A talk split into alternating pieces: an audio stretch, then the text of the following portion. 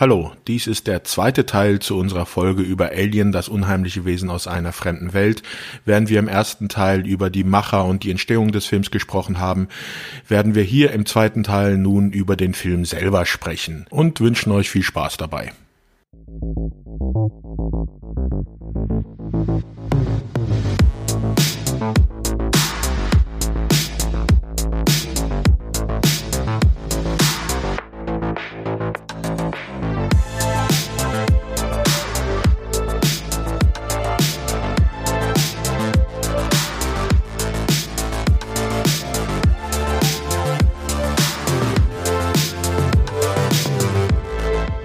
Sebastian, dann krallen wir uns jetzt den Film, ha?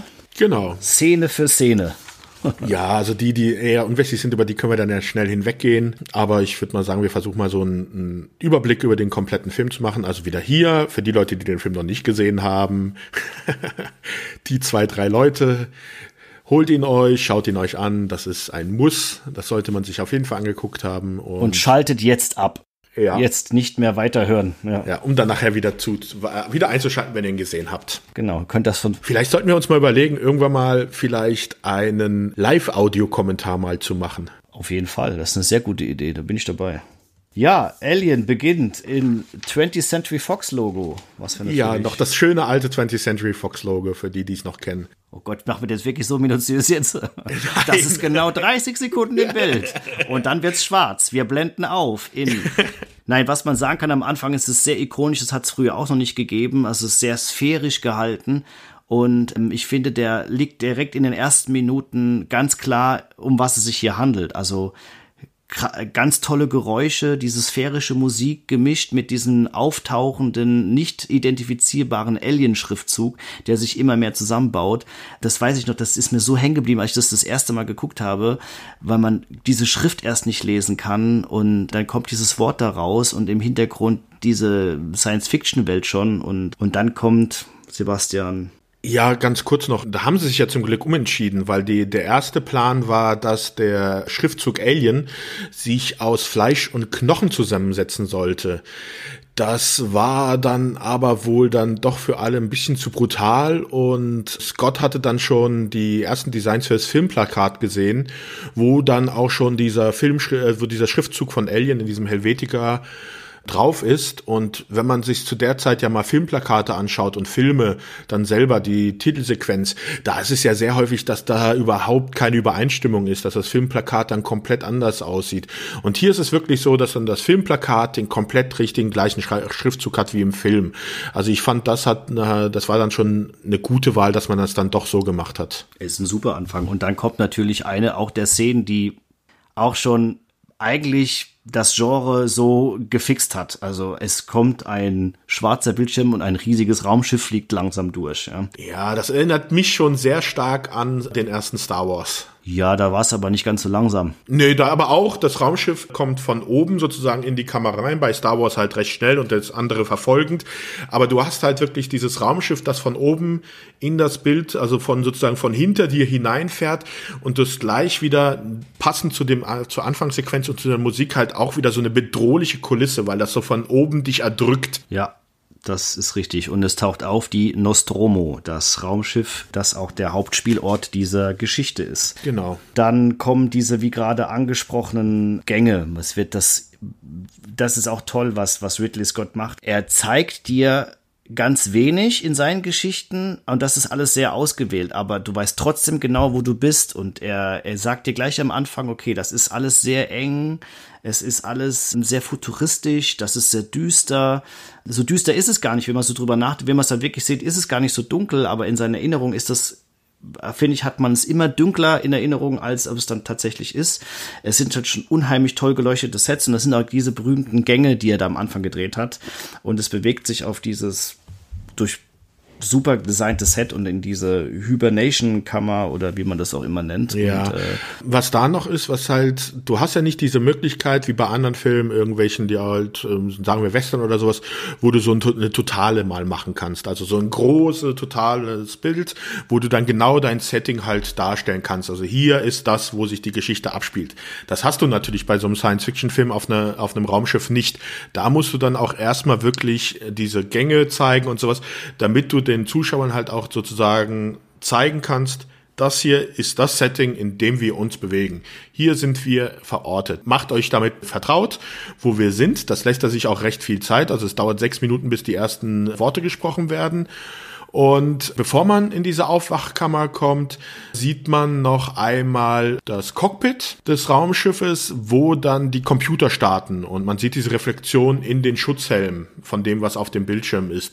Ist auch ein recht schönes Bild, finde ich, wie sich so diese Monitore halt auf den Helmen, auf den Sichtvisieren halt dieser Schutzhelme spiegeln und man sieht halt, dass hier irgendwas passiert. Also der, der Computer kommt aus seinem Schlaf heraus, das Raumschiff erwacht und dann schneidet man in diese Kryokammer, wo die Crew ist, die dann ebenfalls erwacht. Und das ist dann auch musikalisch von Goldsmith mit einem sehr schönen Stück unterlegt, das mich persönlich immer so ein bisschen an, ich weiß nicht, ob du das Stück kennst, äh, Morgenstimmung von Edward Krieg erinnert hat. Also das kommt mir auch gerade durch den Kopf. Natürlich. Ähm, nein, kenne ich nicht. Du wirst es kennen, wenn du es dir anhörst, wirst du das Musikstück kennen. Ja, genau. Das Raumschiff erwacht und die anwesenden Herrschaften wachen peu à peu auf und begeben sich dann in den Frühstücksraum. Das, wie gesagt, dauert sechs Minuten, bis gesprochen wird. Scott wollte ja die alle nackt drehen. Was?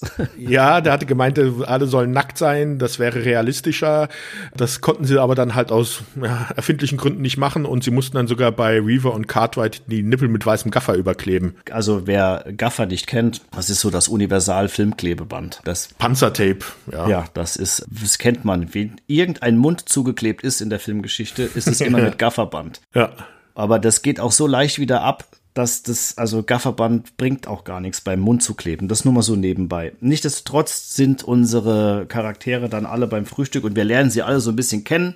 Und man merkte relativ schnell, eins dieser Grundthemen, das von Anfang an auch dieses Drehbuch auch bestimmt hat, war Space Truckers im All. Ne? Das hat der Satz fällt ja auch oft mal, dass es also hier um, um Trucker handelt, die auf einer, was haben die eigentlich nochmal für ein Mineral an Bord? Äh, irgend, ich weiß nicht welches Irgendein Mineral, Erz oder sowas. Ne? Sind auf jeden Fall auf der Rückreise zur Erde. Die Lager dieser Nostromo, das ein Industrieraumschiff ist, sind voll mit diesem Erz, was abgebaut wurde auf einem, glaube ich, auf Io, einem Mond des Saturns.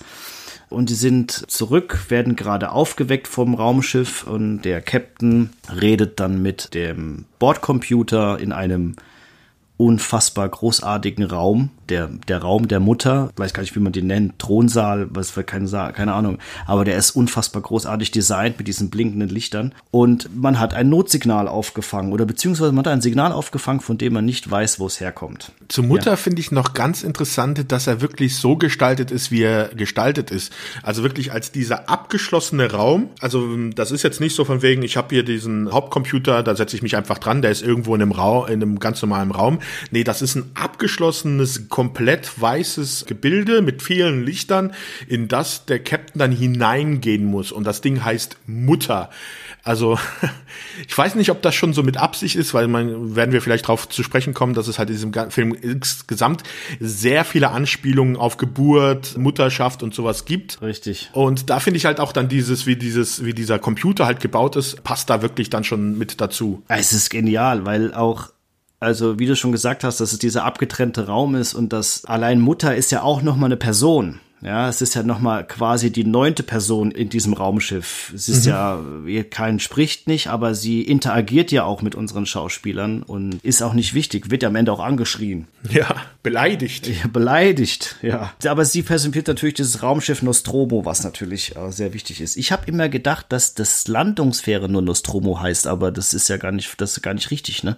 Es ist ja, das ganze Ding heißt Nostromo und es hat halt eine Landungsfähre und eine Rettungskapsel. Ich, da bin ich mir auch nicht ganz sicher, ob die Landungsfähre Landungssphäre nicht das gleiche ist wie die, das mit dem sie sich am Schluss rausschießt. Aber nee, das sind unterschiedliche. Nee, nee, das ja, sind unterschiedliche. Stimmt, das mit des Landungskapsel, Kapsel, äh, das die Landungsdings ist ganz vorne und das unten ist ja drunter richtig, gesetzt. Richtig, richtig, richtig. Ja, Auch von der Größe unterschiedlich, mein lieber ja. Sebastian. Ja, wenn stimmt, du, wenn du den Film mal richtig aufmerksam geguckt hast, so wie ich. ja, ja.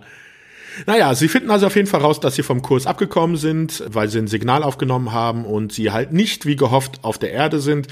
Und es kommt halt zur Diskussion zwischen der Crew und das Lower Deck, die zwei Leute, Parker und Dings. Brad. Brad, Brad die äh, interessieren sich eigentlich nur für ihr Geld, aber man hat halt die Vorgabe, in ihren Verträgen steht, dass wenn sie halt von irgendwo Signale bekommen, dass sie denen halt nachgehen müssen. Genau, man merkt direkt, dass es also sehr alles von dieser Firma bestimmt ist. Ne? Das sind alles Arbeiter, das ist eine Schiffscrew zusammengestellt, wie zum Beispiel so ein könnte man heute sagen, von so einem Containerschiff. Da gibt's für jede Abteilung gibt's da einen und die haben ihre Aufträge und aber die werden gelenkt und geleitet von der großen Firma im Hintergrund. Wayland Yutani kann man kurz nennen. Das ist die Firma, die glaube ich aber auch überhaupt nicht genannt wird in dem ersten Film, oder? Wird die einmal der Name genannt? Doch, die wird genannt. Da wird Wayland noch, glaube ich, noch ohne D geschrieben. Und dann erst im zweiten Teil kommt ein D dazu, soweit ich weiß. Irgendwo steht's, glaube ich. Also ich weiß nicht, ob sie es sagen, aber es steht irgendwo, glaube ich. Ja, ja, okay. Aber das ist nicht das Thema, genau. Es wird aber nur übergeordnet die Firma genannt und die die Geschicke lenkt. So. Da man aber ja auch rausbekommt, dass es ja Bonusse gibt, sind dann auch alle damit einverstanden und man geht dem Signal natürlich nach und findet dort einen Planeten LV426, der aber auch erst, glaube ich, im zweiten Teil so heißt. Ja. Ich weiß aber, wie er heißt, natürlich schon im ersten Teil, klar. Und man kapselt die Landefähre ab, auch beträchtlich großes Schiff und beginnt den Landeanflug auf diesen Planeten. Das ist ein bisschen holprig. Kurze Frage, ich weiß gar nicht, ob das heutzutage noch so ist. Also ich kenne es noch von meiner Zeit bei Arnold und Richter. Damals, ich weiß gar nicht mehr, wie sie hieß, da gab es damals, ich glaube, Rüttelplatte oder sowas hieß Richtig, das. genau. Das ist so eine Platte mit so Federn, da packt man die Kamera drauf und dann kann man da schön die Kamera zum Wackeln bringen, weil wenn man die per Schulterkamera halt wackeln lassen will, dann sieht das immer recht unnatürlich aus. Und mit dieser Rüttelplatte, da war das immer über diese Federn halt, ja, sah das immer sehr natürlich aus. Das Problem natürlich ist dann aber für die Schauspieler, da wackelt die Kamera, aber sonst nichts. Also das ganze Setrüttel hat sich nicht bewegt. Das heißt, die Darsteller mussten in dieser Szene dann auch noch, während sie halt ihre Sprechrollen hatten, auch noch sich selber dann halt in den äh, Sitzen hin und her schütteln. Das ist komplett richtig, was du da erzählt hast. Die Rüttelplatten gab es damals schon, die gibt es auch heute noch. Die nennt man Wobbler. Wobbler, genau, Wobbler, genau. das ist der Name. Und ja. die, äh, die sind zum Beispiel, heute gibt es auch welche, das ist dann zwischen dem Stativ und der Kamera wird dann so eine, das sieht aus wie zwei Teller, die übereinander liegen und dazwischen kann auch zum Beispiel so eine Art Gummireifen sein, wie so ein Reifen von einer Schubkarre. Mhm. Es gibt sogar Gerätschaften, die so eine Unwucht haben, die kann man an die Kamera bauen und die haben dann, die rütteln so an der Kamera, weißt, das ist so wie so ein Schwer, so ein, wie, wie, wie kann man das denn jetzt erklären? Das ist so eine Art Gewicht, mit so einer Unwucht, die dazu führt, dass die Kamera wackelt. Das ist so ein Motor, ja. der dann läuft mit so einer Unwucht und dann da wackelt die Kamera drüber.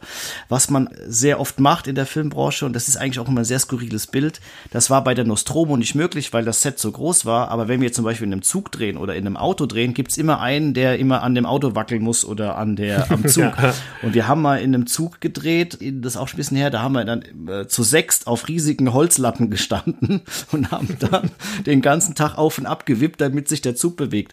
Weil klar, die Kamera wackelt auch, aber das ganze Interieur von den, von den Fahrzeugen muss ja auch sich bewegen. Deswegen ja, hängt ja. zum Beispiel auch sehr oft ein Duftbaum oder irgendwas am Rückspiegel, damit, damit, man, man sieht, ja. dass das sich auch bewegt. Das ist so ein optischer sehr Tick. Schön. Aber da hat man mit einer Rüttelplatte gearbeitet damals bei Alien mit der Landung und die geht auch ein bisschen schief und die Landungsfähre nimmt einen kleinen Schaden. Nichts Dramatisches, es ist reparierbar, aber man ist gleich so ein bisschen in dem Szenario, okay, schon mal die Alarmsirenen gehen schon mal an und man weiß, okay, dieses Raumschiff hat auch einen Alarmmodus, also auch vom Sound her. Man hat das Situation aber schnell im Griff und dann legen so Lambert, Kane und Dallas. und Dallas legen ihre Raumanzüge an und gehen durch die Luftschleuse auf dem Planeten dem Signal nach. Und da genau. gibt's dann auch schon so die ersten Also auch eine tolle Geschichte dazu. Was heißt tolle Geschichte? Das haben dann für die Außenaufnahmen, um das Modell dieser Füße, was man da gebaut hat, was Ridley Scott viel größer haben wollte, der war schon gar nicht zufrieden, wie das so wirkte. Und mhm. dann hat er die, seine Kinder in die Raumanzüge gesteckt, damit das noch mal größer ja, aussieht. Ja. Das hat aber auch da die Technik damals noch nicht so weit war und heute würde man das wirklich mit Klimaanlagen versehen und man würde sich auch so ein bisschen mehr Sorgen um die Schauspieler machen. Das hat man damals nicht gemacht, aber es muss eine Qual gewesen sein, in diesen Raumanzügen zu laufen, weil sie haben alle keine Luft bekommen, die Dinger sind beschlagen. Es war auch eine Hitzewelle zu der Zeit, das heißt auch in der Halle, die war nicht gut runterzukühlen. Also ich habe hier sogar eine Temperaturzahl. Oh. Es sollten 87, 37,8 Grad beim Dreh gewesen Unfassbar, sein. Unfassbar, ja. Es ist, man darf nicht vergessen, da stehen obwohl das ein dunkler Film ist, stehen da eine Menge Lampen rum. Und diese Lampen, die heizten so dermaßen auf, das ist nicht, mit nicht zu vergleichen. Nur mal so als Vergleich, so eine Glühlampe von so einer Lampe, wie sie beim Film eingesetzt kostet bis zu 25.000 Euro. Also das ist jetzt keine Glühlampe, die man sich zu Hause in so einen kleinen Strahler reinbaut für 8 Euro, sondern das sind Brenner, die wirklich einiges leisten. Und auch das braucht man bei einem Film, der düster ist, weil man will ja auch irgendwas sehen. Ne? Ja, das Krasse fand ich ja, da sind sogar einige Schauspieler, die hatten immer eine Krankenschwester dabei bei den Drehen, weil einige der Schauspieler immer in Ohnmacht gefallen sind. Ja, Lambert ist immer in Ohm, ist einmal in Ohnmacht gefallen. Und dann kommen die auf die Idee, ah, damit das größer aussieht, packen wir mal jetzt die Kinder von mir, also von Ridley Scott und von unserem Kameramann da rein. Ja. Und erst als dann die Kinder auch mal in Ohnmacht gefallen sind, haben sich gedacht, ah, da modifizieren wir doch ein bisschen noch was in den Raumanzügen, machen ein bisschen ja. mehr Luftschlitze und sowas rein. Ja. Was sind denn das für Assis? Jetzt mal ernsthaft. Ja, es ist richtig assig, ja, weil auch, also tatsächlich kollabiert. Also in Ohnmacht, glaube ich, ist, sind sie nicht gefallen, aber sie sind kollabiert, was schon schlimm genug ist. Aber du hast gar nicht recht. Die Kinder sind kollabiert, aber die Lambert ist in Ohnmacht gefallen, genau. Aber es muss, es ist halt eine Qual. Du bist da ja mehr als mehrere Stunden drin und dann kriegst du keine Luft, dann kriegst du vielleicht auch irgendwann Panik, wenn du nicht mehr gut atmen kannst. Das hilft dir alles nicht. Und wie gesagt, die Temperaturen, also 37 Grad, da weiß man ja, wie es einem da geht. Ja. Naja, diese drei gequälten Figuren, das man aber im Film überhaupt nicht sieht, laufen dann über dieses auch total toll gebautes Set. Das ist also auch sehr viel Sand, den man da reingebracht hat in das, in das Studio. Sie laufen über diesen Planeten und finden dann dort oder haben den ersten Kontakt mit den Außerirdischen, finden dieses Raumschiff. Das Croissant. Äh, das Croissant, ja. Was ich auch bis zum heutigen Tage so grandios Design finde. Das ist auch das, das HR-Giga-Design. Mhm was da durchsticht und es ist mit einem Made Painting gedreht worden. Es ist also auch eine, eine, eine Glasscheibe, auf der was gemalt wird, also lichtdurchscheinbar ist und was dann vor die Kamera gehalten wird und dann mit dem eigentlichen Bild zusammengebaut wird. Das war so quasi die frühere CGI-Technik. Da haben wir ja schon bei Indiana Jones drüber gesprochen. Da waren auch wieder echte Künstler am Werk. Und das hat HR Giga sogar selbst gemalt, das Paint, das Made Painting. Aber hatten die nicht davon auch ein Modell? Sie hatten auch ein Modell. Diese Aufnahmen, wo du dann das, äh, dieses Croissant aus der, in der Entfernung siehst und diese drei äh, in den Raumanzügen ganz klein sich dahin bewegen. Das waren dann so kleine Lampen, die sie dahin gebaut haben, die sie sich dann sogar hin und her bewegen lassen, so dass es aussieht, als wenn sie sich bewegen würden. Das ist richtig, aber es, ja, natürlich hat man mehrere Techniken benutzt. Ja. Man hat natürlich auch große Teile davon gebaut. Das war ja auch einer der Gründe, warum dann sehr viel Missmut am Anfang auch so am Set herrschte, weil Ridley Scott das alles größer haben wollte und die Produzenten gesagt haben, nein, nein, nein, das ist alles zu teuer, das dürfen wir so nicht machen, das muss alles kleiner werden. Wenn man darüber heute nachdenkt, denkt man sich nur, oh Gott, Gott sei Dank hat dieser Mann sich da durchgesetzt und hat wenigstens ein bisschen was von seiner Vision darüber gebracht gut, man hatte halt nicht viel Geld, das heißt, du hast auch weniger Holz, um so, um so ein Raumschiff zu bauen, ne? Ja. Ganz kurz noch, bevor sie ja losgegangen sind, gibt's ja noch diese eine Szene mit Ash, wo es heißt, dass man hier schon erkennen kann, dass was mit ihm nicht stimmt. Richtig. Das ist ja diese Szene, wo er ganz schnell auf der Stelle rennt. Richtig. Also für mich war das einfach ein Typ, der aus dem Kryoschlaf irgendwann mal aufgewacht ist, sich einfach nur die Beine vertreten will. Bin ich vollkommen d'accord mit dir weil ich auch gedacht habe, okay, ich erkenne das nicht, aber meine Mutter sagt bis zum heutigen Tage, dass man sieht, dass das ganz schnell ist. Und meine Mutter hat auch gesagt, das, das ist so, so klar, dass das ein Roboter ist. Und denke mir, hä? Ich kann die Intention verstehen, aber auch das ist tatsächlich dieser Hinweis, der leicht versteckte Hinweis, dass es mit dem schon nicht, wie sagt man, nicht mit rechten Dingen zugeht. Ja. Genau, dann kommt unser Croissant. Wir gehen hinein, die drei Protagonisten, immer im Funkkontakt mit dem Landungsfähre, die natürlich auch alle sehr aufgeregt an den am Funk hängen und mithören, was da passiert. Und dann kommen auch diese diese sphärischen Geräusche dazu, der grandiose Score, es wird immer spannender, es baut sich auch immer mehr ein Brumm auf. Ja, dieser Alien Wind nennt es Goldsmith. Ja, es ist. Und zwar über Indian Conch Shell. Und zwar ist da, hat er das durch so eine indische Muschel ich weiß nicht, ob er selber geblasen hat, aber wahrscheinlich hat er da irgendwie den Wind durchwehen lassen und hat das dann mit einem Echoplex-Kassettendeck dann eine Verzögerung hineingebracht dass dann diese Windgeräusche auf diesem Alien-Planeten dadurch entstanden sind. Was man nicht alles mit indischen Muscheln machen kann. es muss aber unbedingt eine indische Muschel sein. Ja, es ist irgendwie anscheinend ein gewisser Name. Indian Conch Shell heißt das Ding oder Shankar. Das ist wohl keine richtige Muschel, sondern irgendwie so ein Muscheln wird ja noch mal ein Thema. Das siehst du, da haben genau, wir den Bogen ja. wieder gespannt. Genau, aber dieser, dieser Sound, wenn die da reingehen und sich das Ganze auch zuspitzt und dann dieses Raumschiff erkunden, ist schon der Moment, wo einem die Gänsehaut über den ganzen Körper läuft und auch diese Spannung schon so aufgebaut wird, das finde ich schon, das, also die, das, das Gruselige nimmt dann ja immer mehr zu. Und ja. das hat er schon sehr toll gemacht. Auch die Bilder, die da sind und auch dieses überhaupt, das ganze Modell oder dieses Raumschiff ist grandios. Ja, das ist halt alles Schulterkamera, ziemlich verwackelt, aber mit Absicht. Und dann sehr interessant finde ich halt auch noch, dass er ja vieles dann von diesem Raumschiff über den Monitor sozusagen filmt. Also das, was die Crew im Raumschiff sieht, so dass das ja nochmal wieder entfremdet ist.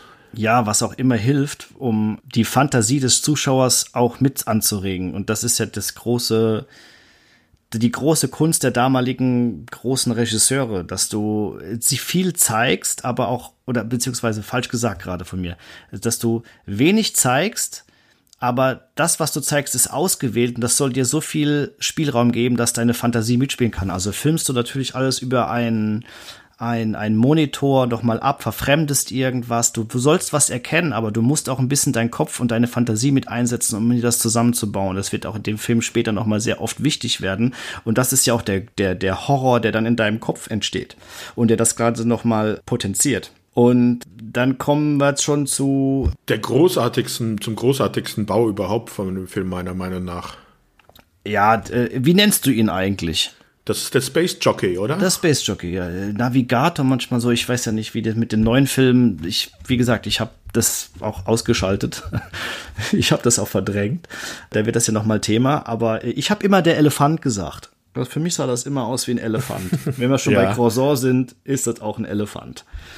Ja, insgesamt diese ganzen Namen, also äh, von später von dem Facehugger, von dem Chestburster, von diesem Space Jockey, das sind alles Namen, die nie im Film erwähnt werden, die dann einfach nur entweder im Drehbuch oder bei der Produktion halt genannt worden sind. Genau, und dann später berühmt geworden sind, genau. Ja. Aber wir reden jetzt von einem einem mumifizierten, äh, vertrockneten außerirdischen Wesen, das in einer riesigen Apparatur drin hängt, von der man auch nicht genau weiß, worum es sich dabei handelt. Heutzutage wissen wir, dass es irgendeine Art Navigationsgerät ist oder Lenkung von dem Raumschiff, ist aber nicht wichtig für den Punkt.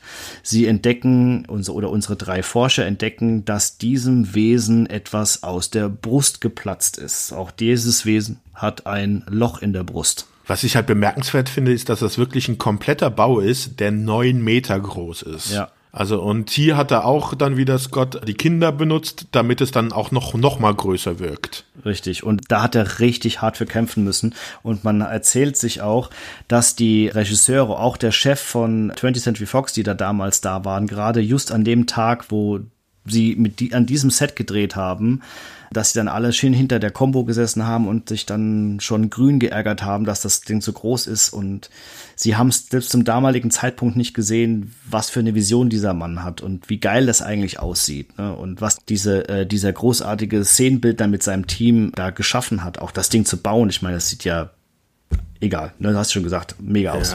Und das ist halt auch so das Ding, wo Scott so ein bisschen drauf auch beharrt hat, weil das halt so auch den Unterschied dann macht zwischen einem normalen Film und halt so einem, einem echten monumentalen Film. Absolut. Dass man halt auch mal so wirklich so eine riesige Baute in so einem Film hat. Ja, damit auch der Zuschauer denkt sich, oh Gott, wie haben sie das denn gemacht? Und das ist die Frage, die sich der Zuschauer eigentlich manchmal stellen muss, so, oh Gott, wie haben sie das denn gemacht? Und selbst heute noch ist es bei dem Film so, dass ich mir bei drei Sachen immer denke, ich habe jetzt auch schon ein bisschen Erfahrung, aber ich denke mir immer, Gott, wie haben sie das denn gemacht? Das ist doch unfassbar. Also das habe ich heute noch nicht so gesehen. Oft viele Sachen davon. Gut. Aber das Traurige ist ja, dass diese Skulptur ja leider abgebrannt ist. Ja. Da jemand eine Zigarette drauf liegen lassen hat. Rauchen am Set ist eh einfach eine große, dumme Sache. Ja. Wir wissen jetzt mittlerweile, dass auf diesem Schiff irgendwas ist, was aus einer Brust rauskommt. Und unsere drei Forscher gehen der Sache weiter und entdecken dann in einem weiteren Raum, wo sie sich hinablassen, ein blaues Schimmern. Haha, weißt du, wie sie das gemacht haben? Ich weiß nur, wo die Idee herkommt. Also ich weiß, dass, also sie, also was ich recherchiert habe, dass sie den blauen Laser von einem Nachbarset äh, ausgeliehen Richtig, haben, genau. wo gerade The Who Ja, genau. Soundstage geprobt haben. Genau. Und das ist so, das ist halt wieder so, so. Das, hat, das haben die in ihrem Video tatsächlich drüben in dem Nachbarstudio benutzt. Und da war Ridley Scott, hat guten Tag gesagt und hat gesagt, oh, das sieht aber geil aus. Dann hat er sich daran inspirieren lassen, hat das rübergenommen und dann haben sie diesen Laser da eingebaut und dieses blaue Schimmern da reingebracht, was ich auch finde, äh, echt nochmal das ganze Ding aufwertet. Es ist halt grandios. Dieser, dieser, dieser Eier, dieser Egg Room ist Ja, teilweise auch wieder mit Made Painting, aber sie haben auch 130 Eier dafür gebaut. Ja, richtig. Und das sehr Lustige fand ich, dass halt diesen Nebel, den sie dann noch knapp unter diesem Licht, unter diesem Laser gesetzt haben, nennt dann im Audiokommentar, nennt das Ridley Scott dann die Plazenta der Eier. Das fand ich auch wieder sehr lustig. Ja, aber das passt ja auch wieder alles zu diesem ganzen Mutterthema und Ja, ja. Eier ist ja auch natürlich irgendwie, wie wir schon gesagt haben, HR Giger hat ja sehr sexualisierte Zeichnungen. Da ist ja die Fortpflanzung immer ein Thema, wenn man sich seine, sein Schaffen anguckt. Und Phallus-Symbole gibt's bei ihm ja noch und nöcher. Also die Eier sind dann natürlich jetzt so der Beginn der ganzen Geschichte, ne? der Start von unserem Wesen aus dem All. Und da magst du bestimmt noch mal erzählen, wie sie das gedreht haben. Wir haben natürlich die ikonische Szene, wenn die aufgeht, das Ei, wenn sich Ash, äh, Kane über das Ei drüber beugt. Da weiß ich noch, als ich das erste Mal gesehen habe, dass ich mir fast in die Hose gemacht habe. Da war ich nicht sehr alt. Und meine, ich habe ihn mit meiner Mutter geguckt, weil meine Mutter sagte irgendwie, okay, besser, ich gucke mit dir zusammen, anstatt dass du ihn alleine guckst. Und da äh, hat sie mir dann versucht, die Augen zuzuhalten, weil sie wusste, was kommt. Also sie hatte den schon schon mal gesehen. Aber ich weiß noch, dass ich das ganz gruselig fand, als ich dieses Ei geöffnet und dieser, wir wissen ja heute, was es war, Sebastian, was da drin ist. Es sind Herzen, Mägen und andere Dinge, die sie beim örtlichen Metzger besorgt haben. Pansen.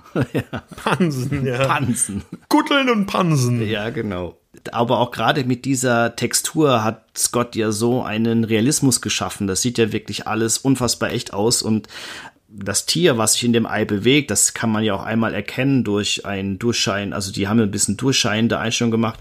Das ist tatsächlich Ridley Scotts äh, persönliche Hand, der dann da In dem Gummihandschuh, glaube ich. Oder? Gummihandschuh in dieses Ei reingeht und da Bewegung simuliert, was aber auch seinen Effekt vollkommen erfüllt. Ne? Also man weiß direkt, da ist irgendwas nicht in Ordnung. Und dann kommt es, wie es kommen muss, wenn Leute ihren Kopf über außerirdische Eier halten. Das weiß man ja jetzt ja mittlerweile, dass das nicht clever ist. Fliegt ein sogenannter Facehugger heraus und setzt sich, frisst sich durch den Raumanzug und setzt sich auf das Gesicht unseres Astronauten.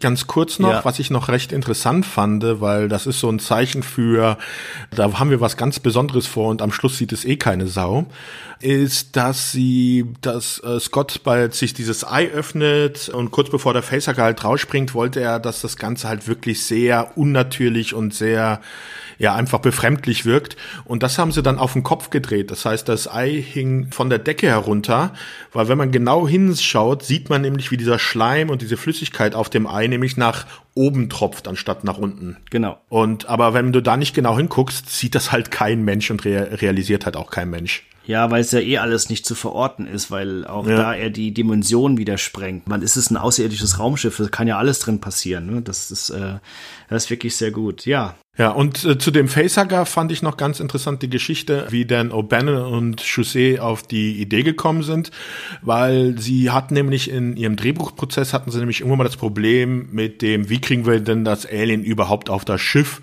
Und da hat dann Chaussee wohl gesagt, hier, das Alien F mit einem. Und ja, so kriegen sie dann das Alien auf das Raumschiff. Und das haben sie dann halt ein bisschen umgeändert, dass es dann halt nicht einfach das Alien selber war, sondern sie haben diesen Facehacker konzipiert und haben sich dann auch dann dort dazu entschieden, dass da halt ein Mann anspringt. Sie hätten ja auch die Möglichkeit gehabt, dass zum Beispiel Lambert das erste Opfer ist, aber sie wollten zuerst einmal das Horror-Klischee aus dem Weg gehen, dass halt die Frau das erste einfache Ziel ist. Und zweitens wollten sie auch, weil es ja so ein schon so ein gewisses Symbol für Vergewaltigung auch ist. Also der, dieses Facehacker setzt sich auf das Gesicht von Hurt und pflanzt ihm, wie man dann später erfährt, halt die Eier in den Magen. Und das ist halt, kann man schon sehr eindeutig halt halt als ein äh, Symbol für Vergewaltigung sehen. Und da wollten sie dann halt auch dann so ein bisschen da das umgehen, dass halt dann gleich wieder die Frau das Opfer ist. Und sie wollten auch, dass sich da halt dann die männlichen Zuschauer sehr unkomfortabel bei dieser Szene dann fühlen sollen. Ja, das ist wirklich durchdacht, die Nummer. Für die, die kein Englisch können, Facehugger heißt Gesichtsumarmer. ja. So sieht's auch tatsächlich aus, ja. Darf ich dein Gesicht umarmen, Alex? Jederzeit, Sebastian. Jederzeit. Jetzt finde ich, werden die Personen dieses Stückes auch immer klarer, weil jetzt in der Not oder in der, in der Notsituation ist jetzt klar, wer wer ist. Sie gehen zurück zum Schiff und wie ich es vorhin schon mal sagte, Ripley ist die Stimme der Vernunft, dann gibt es die emotionale, die die ganze Zeit schreit, dann gibt es den leichtsinnigen, den Captain, der dann alles auf seine Schultern lädt, sagt, die mach bitte auf, weil Ripley jetzt die Stimme der Vernunft ist und hier ist es halt auch wieder die Frau und da, da hat auch, glaube ich, sehr viele Diskussionen gegeben. Ey, hätte man lieber mal auf die Frau gehört, wäre das Viech nicht an Bord gekommen. Ja, nee, aber wäre das wirklich so gewesen? Ja, sie sagt ganz klar, ich kann ihn nicht reinlassen und Ash lässt sie rein. Aber sie sagt ja für 24 Stunden. Jetzt ist es so, wir haben nicht wirklich einen Zeitverlauf, wie das, also wie lange da irgendwie was dauert. Aber es wirkt ja schon, dass es länger dauert, bis dann bei Kane sich die Auswirkungen ja. passieren. Oder sagen wir es mal so, es wäre in Quarantäne gewesen, dann wäre der Facehacker abgefallen und Kane wäre wieder aufgewacht und dann hätten sie wahrscheinlich reingelassen, so von wegen, ist ja vorbei. Ja gut, und aber. Also hätte diese Quarantäne auch nichts gebracht da gebe ich dir recht, aber ich glaube generell sollte sie auch die Stimme der Vernunft in der Geschichte ja. sein. Sie sagt, ey, das, ihr kommt hier nicht rein, wir wissen nicht, was da auf dem Gesicht ist. Ja. Äh, lass mal zu. Und sie wird natürlich, der Captain, der außerhalb des Schiffes ist, hat seine Befugnis nicht mehr. Das heißt also, Ripley ist auch der befehlshabende Offizier gerade an, in diesem Moment. Und Ash, der Wissenschaftsoffizier, öffnet dann die Druckluke und lässt dann das Viech hinein sehr zum Missmut von Ripley und dann kommt es auch zum ersten Disput, ist klar. Und wir sehen den guten Kane in der Krankenstation liegen, die auch ein unfassbar tolles Konzept hat. Also das äh, Design hat von Ron Cobb übrigens auch gezeichnet und es ist fast genauso gebaut worden. Und das hat er sich alles damals schon überlegt mit Tischen, die irgendwo rausfahren und Scannern und grandioses Design. Es sind übrigens zwei Flugzeuge gekauft worden. Ich äh, weiß nicht, ob du das recherchiert hast. Die haben damals, bevor sie dieses ganze Set gebaut haben, hat der Szenenbildner zwei Flugzeuge auf dem Schrottplatz gekauft. Komplette so Boeing 747 Maschinen, hat aus den ganzen Einzelteilen daraus dieses Set gebaut. Ja, also auch im Raumschiff an, ich glaube in diesem einen Raum mit den Ketten, da steht dann auch irgendwo die Turbine von Richtig, dem Flugzeug. Genau. Natürlich hast du das auch rausgefunden, ist ja klar. äh, genau, und dann sind sie in dieser Krankenstation und man sieht dann auch mit anhand des Röntgengeräts auch dieses ganze Ausmaß des Dramas, dass dieses Gesicht, äh, dass dieses Tier oder dieser Facehacker sich auf dem Gesicht festgesetzt hat, dass es eine Art äh, Schlauch im Schlund hat von Kane und mehr, man sieht jetzt so nicht, was da genau passiert, es scheint es aber auch zu beatmen. Und das ist alles schon sehr erdrückend, das Ganze, die Situation, weil auch dann einen super Schnitt, finde ich, in der, in der Szene, wenn sie da ein bisschen an dem Ding rumspielen, dieser Schwanz um den Hals sich so nochmal zuzieht. Mhm. Und ich finde, dass sie auch in der Maske sehr gut gearbeitet haben. Also jetzt nicht nur in dem, dem Kreaturdesign, sondern auch, dass die immer alle sehr verschwitzt aussehen und immer sehr dreckig sind und so, wie halt so ein Tracker oder sowas aussehen würde, ja. Und ich finde, damit arbeiten sie sehr gut, auch unterstützend. Das sieht sehr reell aus. Und auch gerade dieser Schlauch, der, oder dieser Schwanz, der sich dann um den Hals zieht und man denkt so, oh, oh, oh, oh, jetzt nicht weiter dran rumexperimentieren, jetzt gerade mal Finger weg alle, ne? Ja, das Lustige fand ich noch zu dem Face Hacker ist HR Giga, äh, hast ja schon gesagt, wohnt ja eigentlich in der Schweiz und der war gar nicht vor Ort bei den Dreharbeiten die meiste Zeit. Und seine Designs hatte er per Post halt nach ähm, England geschickt, äh, nach Amerika geschickt. Und die sind beim Zoll gelandet und die haben das Ding ausgepackt und waren dann erstmal alarmiert und geschockt und haben das Ding zurückbehalten. Und dann musste Don, Dan und Ben halt erstmal nach Los Angeles zum Flughafen, zum Zoll, um denen zu erklären, dass das halt Designs sind für Horrorfilme um die dann, weil er selber hat die Dinger gebaut, weil er es halt auch für Special, also für solche Effekte ist er auch, das hat er schon früher gemacht und die hat er dann halt nach den Designs von Giga dann halt erst gebaut. Also die wurden dann erst einmal schön äh, im Zoll festgehalten. Ich stelle mir halt so vor, wenn du es halt den Film noch nicht kennst, der lief ja noch nicht und dann packst du sowas aus der Post aus. Es äh, könnte zu Missverständnissen führen. Ja. Kommt aber oft Ohr am Flughafen. Vielleicht werde ich mal noch schöne Geschichten erzählen. Ich habe auch ein paar tolle Geschichten, Missverständnisse beim Film vom Flughafen. Oder wir machen vielleicht mal so eine Folge draus. Ich sag nur High Alarm auf Mallorca. Mehr muss ich nicht dazu sagen. ja. Ja. Und ich möchte jetzt allen vielleicht noch so einen kleinen Albtraum bescheren, wenn sie es noch nicht wussten. Dieses Prinzip von Eierlegen in einen Körper und dann aus diesem herausbrechen, das gibt es auch in der Natur. Da gibt es gewisse Wespenarten. Da hat nämlich, haben wohl nämlich auch O'Bannon und Chazette die Idee her, dass es halt Wespen gibt, die ihre Eier in, ich glaube, das sind irgendwelche Larven oder sowas, äh, also Käferlarven hinein injizieren und wenn die dann ausbrechen, haben die dann auch gleich schon mal was zu essen. Richtig. Das finde ich auch einen schönen Gedanken. Und das ist natürlich auch genau das, was dieser Film ja auch die ganze Zeit macht, diese Urängste, mit denen der spielt. Ne? Also wirklich Atemnot. Ja. Penetration, Klaustrophobie, Dunkelheit und all diese Ängste sind ja alle drin verbunden. Deswegen ist das ja auch so ein gruseliger Film. Also ich kenne kaum einen Film, der mich so gegruselt hat, muss ich ganz ehrlich sagen. Außer High Alarm auf Mallorca ja. natürlich. Also. Okay, ich muss es, glaube ich, kurz, ich muss es kurz erzählen, weil für die Leute, die es nicht wissen, es gab mal, ja. ähm, weil ich jetzt High Alarm auf Mallorca ermäht habe, es ist eine befreundete Produktion. Ich kenne sehr viele, die da mitgearbeitet haben. Und es wurde mal ein kleiner, eine kleine Panik ausgelöst am Flughafen von Mallorca, weil der Produktionsfahrer, der einen der Schauspieler vom Flughafen abholt, hatte so ein großes Schild dabei. Da stand halt drauf High Alarm auf Mallorca. Und die Leute, die da auf dem Flughafen rumgelaufen sind, haben halt gedacht, ach du Kacke, ähm, seit wann gibt's denn Hai in Mallorca? Und die haben halt so eine kleine, naja, Massenpanik würde ich nicht sagen, aber ähm, ist, sie haben es in die Nachrichten geschafft damit. so viel zum Thema Flughäfen und Filme. Ja, ja kleiner. Ausschweif. Äh, wir sind natürlich Sie schneiden den Facehacker an. Genau, und dann kommt natürlich ein weiteres wichtiges Attribut dieses Tiers zutage, es hat Blut aus Säure und diese Säure frisst sich durch die Nostromo. Finde ich auch eine ikonische Szene, weil das auch das ganze Fiese unantastbar macht. Ja, allein die Idee, dass du das nicht töten kannst, weil das Blut auch noch dir gefährlich wird, ist auch echt eine Wahnsinnsidee. Ich finde, sie haben es auch toll gemacht mit den Effekten. Weißt du, wie sie es gemacht haben? Sie haben Säure auf Styropor drauf träufeln lassen, oder? Ja, richtig. Ja. Und das hat auch diesen und, Effekt gegeben. Ja. Ja, und dass das Alien halt Säure als Blut hat, das war ja auch, weil sie eine Lösung brauchten, warum die Kuh das Alien nicht einfach mit einer Kanone über den Haufen schießt. Richtig, genau. Aber ich finde ja auch cool, dass es an Bord keine Waffen gibt. Naja, Flammenwerfer, also. Und den muss er aber auch bauen. Gut, aber ich finde ja generell, an so einem Board irgendwie keine Schrotflinte zu haben, das ist ja auch irgendwie eine gute Situation für so einen Film, weil du und ja. wie gesagt, das ist halt unantastbar. Ja, nachdem man erschreckend festgestellt hat, dass die Säure durch, durch die Bordwand frisst und aber auch irgendwann auch mal aufhört und zwei, drei gute Löcher äh, gegraben hat durch die Nostromo. Wie geht's denn dann weiter, Sebastian? Ja, die Kuh repariert das Schiff Und man lässt Kane erstmal Kane sein, also den Facehacker auf seinem Gesicht.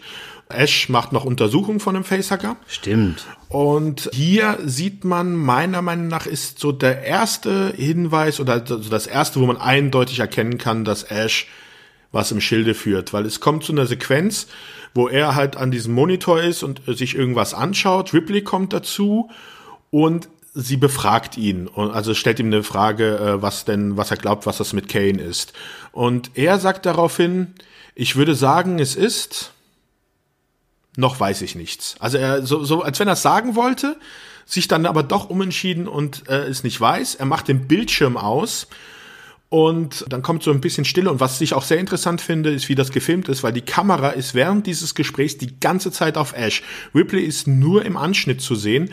Und da ist so, die Kamera ist so lange auf Ash, dass es schon richtig unangenehm wird. Dass du also wirklich dem äh, merkst, da, da stimmt irgendwas nicht. Da ist irgendwas im Gange mit diesem Ash. Definitiv. Und erst als dann Ripley ihn auf die Sequenz anspricht, dass er halt die Luke aufgemacht hat, also dass sie ihn in Frage stellt, was er denn da gemacht hat, erst dann schneidet die Kamera dann auch mal auf sie um um. Und ich finde diese Sequenz auch sehr schön gefilmt, weil sie wirklich so ein zeigt, woran man ist, ohne es zu sagen. Absolut. Ich finde auch, dass es das erste Mal ist. Also ich finde eigentlich schon, dass man was spürt, dass er was im Schilde hat, wenn er unten ihn reinlässt. Das finde ich schon total komisch, weil er ist der Wissenschaftsoffizier und eigentlich ist er derjenige. Also ich finde diese Figur eh super toll, weil er ist halt so zwielichtig, ne?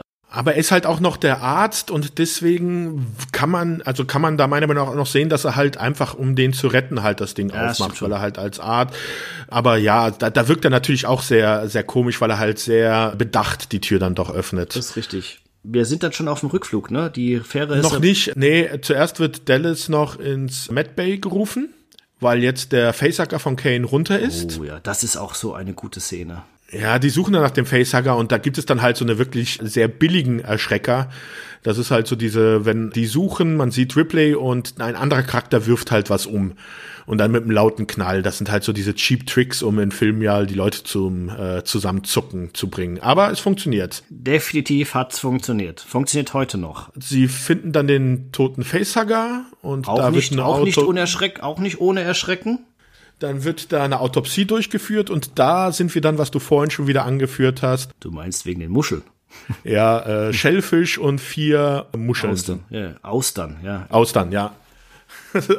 und eine, Schiffs-, äh, eine Schafsniere noch. Genau, man hat wieder mit Innereien gearbeitet, aber auch das ist, wenn man sich es genau anguckt, so gut inszeniert und so gut zusammengebaut, ja. dass dieses Viech wirklich nicht nach Plastik aussieht, aus der es ja eigentlich besteht. Und das ist genau das, was Scott und auch seine ganzen Kollegen da geschaffen haben, dass sie dir wirklich suggerieren, dass das ganz echt ist. Und in dem Moment brauchst du halt genau diese Inkredenzien, ja. Dann muss das halt so eine Muschel sein, aber das siehst du erst jetzt, nachdem du es zehnmal geguckt hast, ja.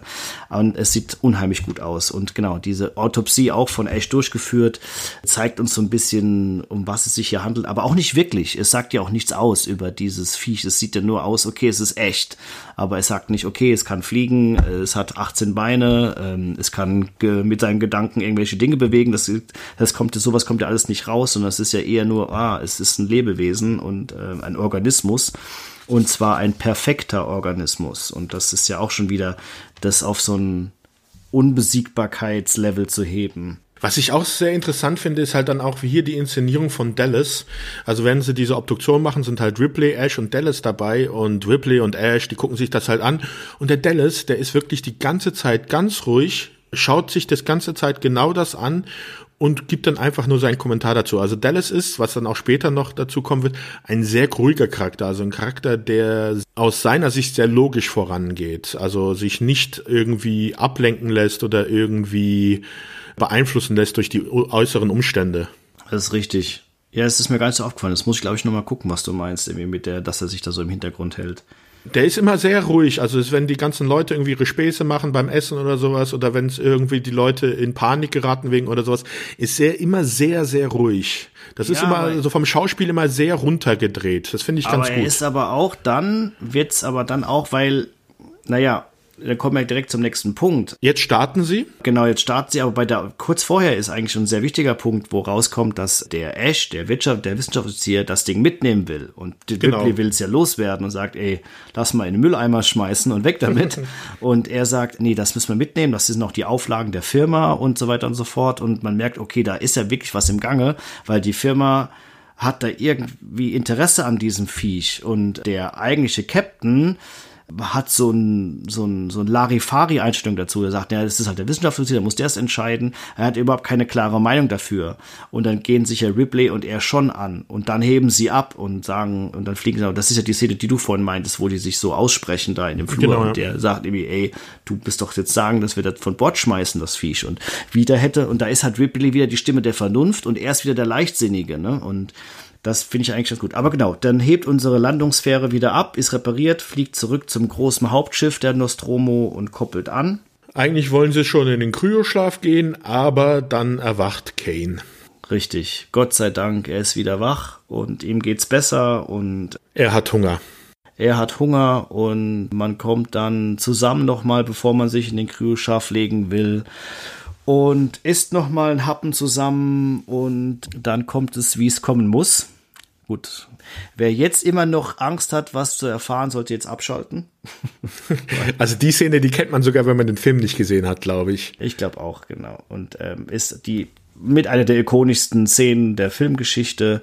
Und äh, es bricht ein Chestburster, ein Brustbrecher aus Kanes Brust, während alle versuchen, ihn festzuhalten. Er verliert die Luft und ist sehr grausame Szene. Es fließt eine Menge Blut und ein kleines Alien entschlüpft oder ein kleiner Xenomorph entschlüpft seiner Brust und macht sich vom Acker. Ja, es gibt ja immer dieses Gerücht, dass die Schauspieler nicht gewusst hätten, was ihnen bei dieser Szene erwartet. Das stimmt nicht so ganz. Also jeder hatte bevor vor den Dreharbeiten das Skript gelesen und jeder wusste halt, dass es halt so ein Alien gibt, das aus dem Typen rausbricht. Es war nur so, dass sie nicht wussten, wie es genau passiert, also wie es genau gefilmt wird.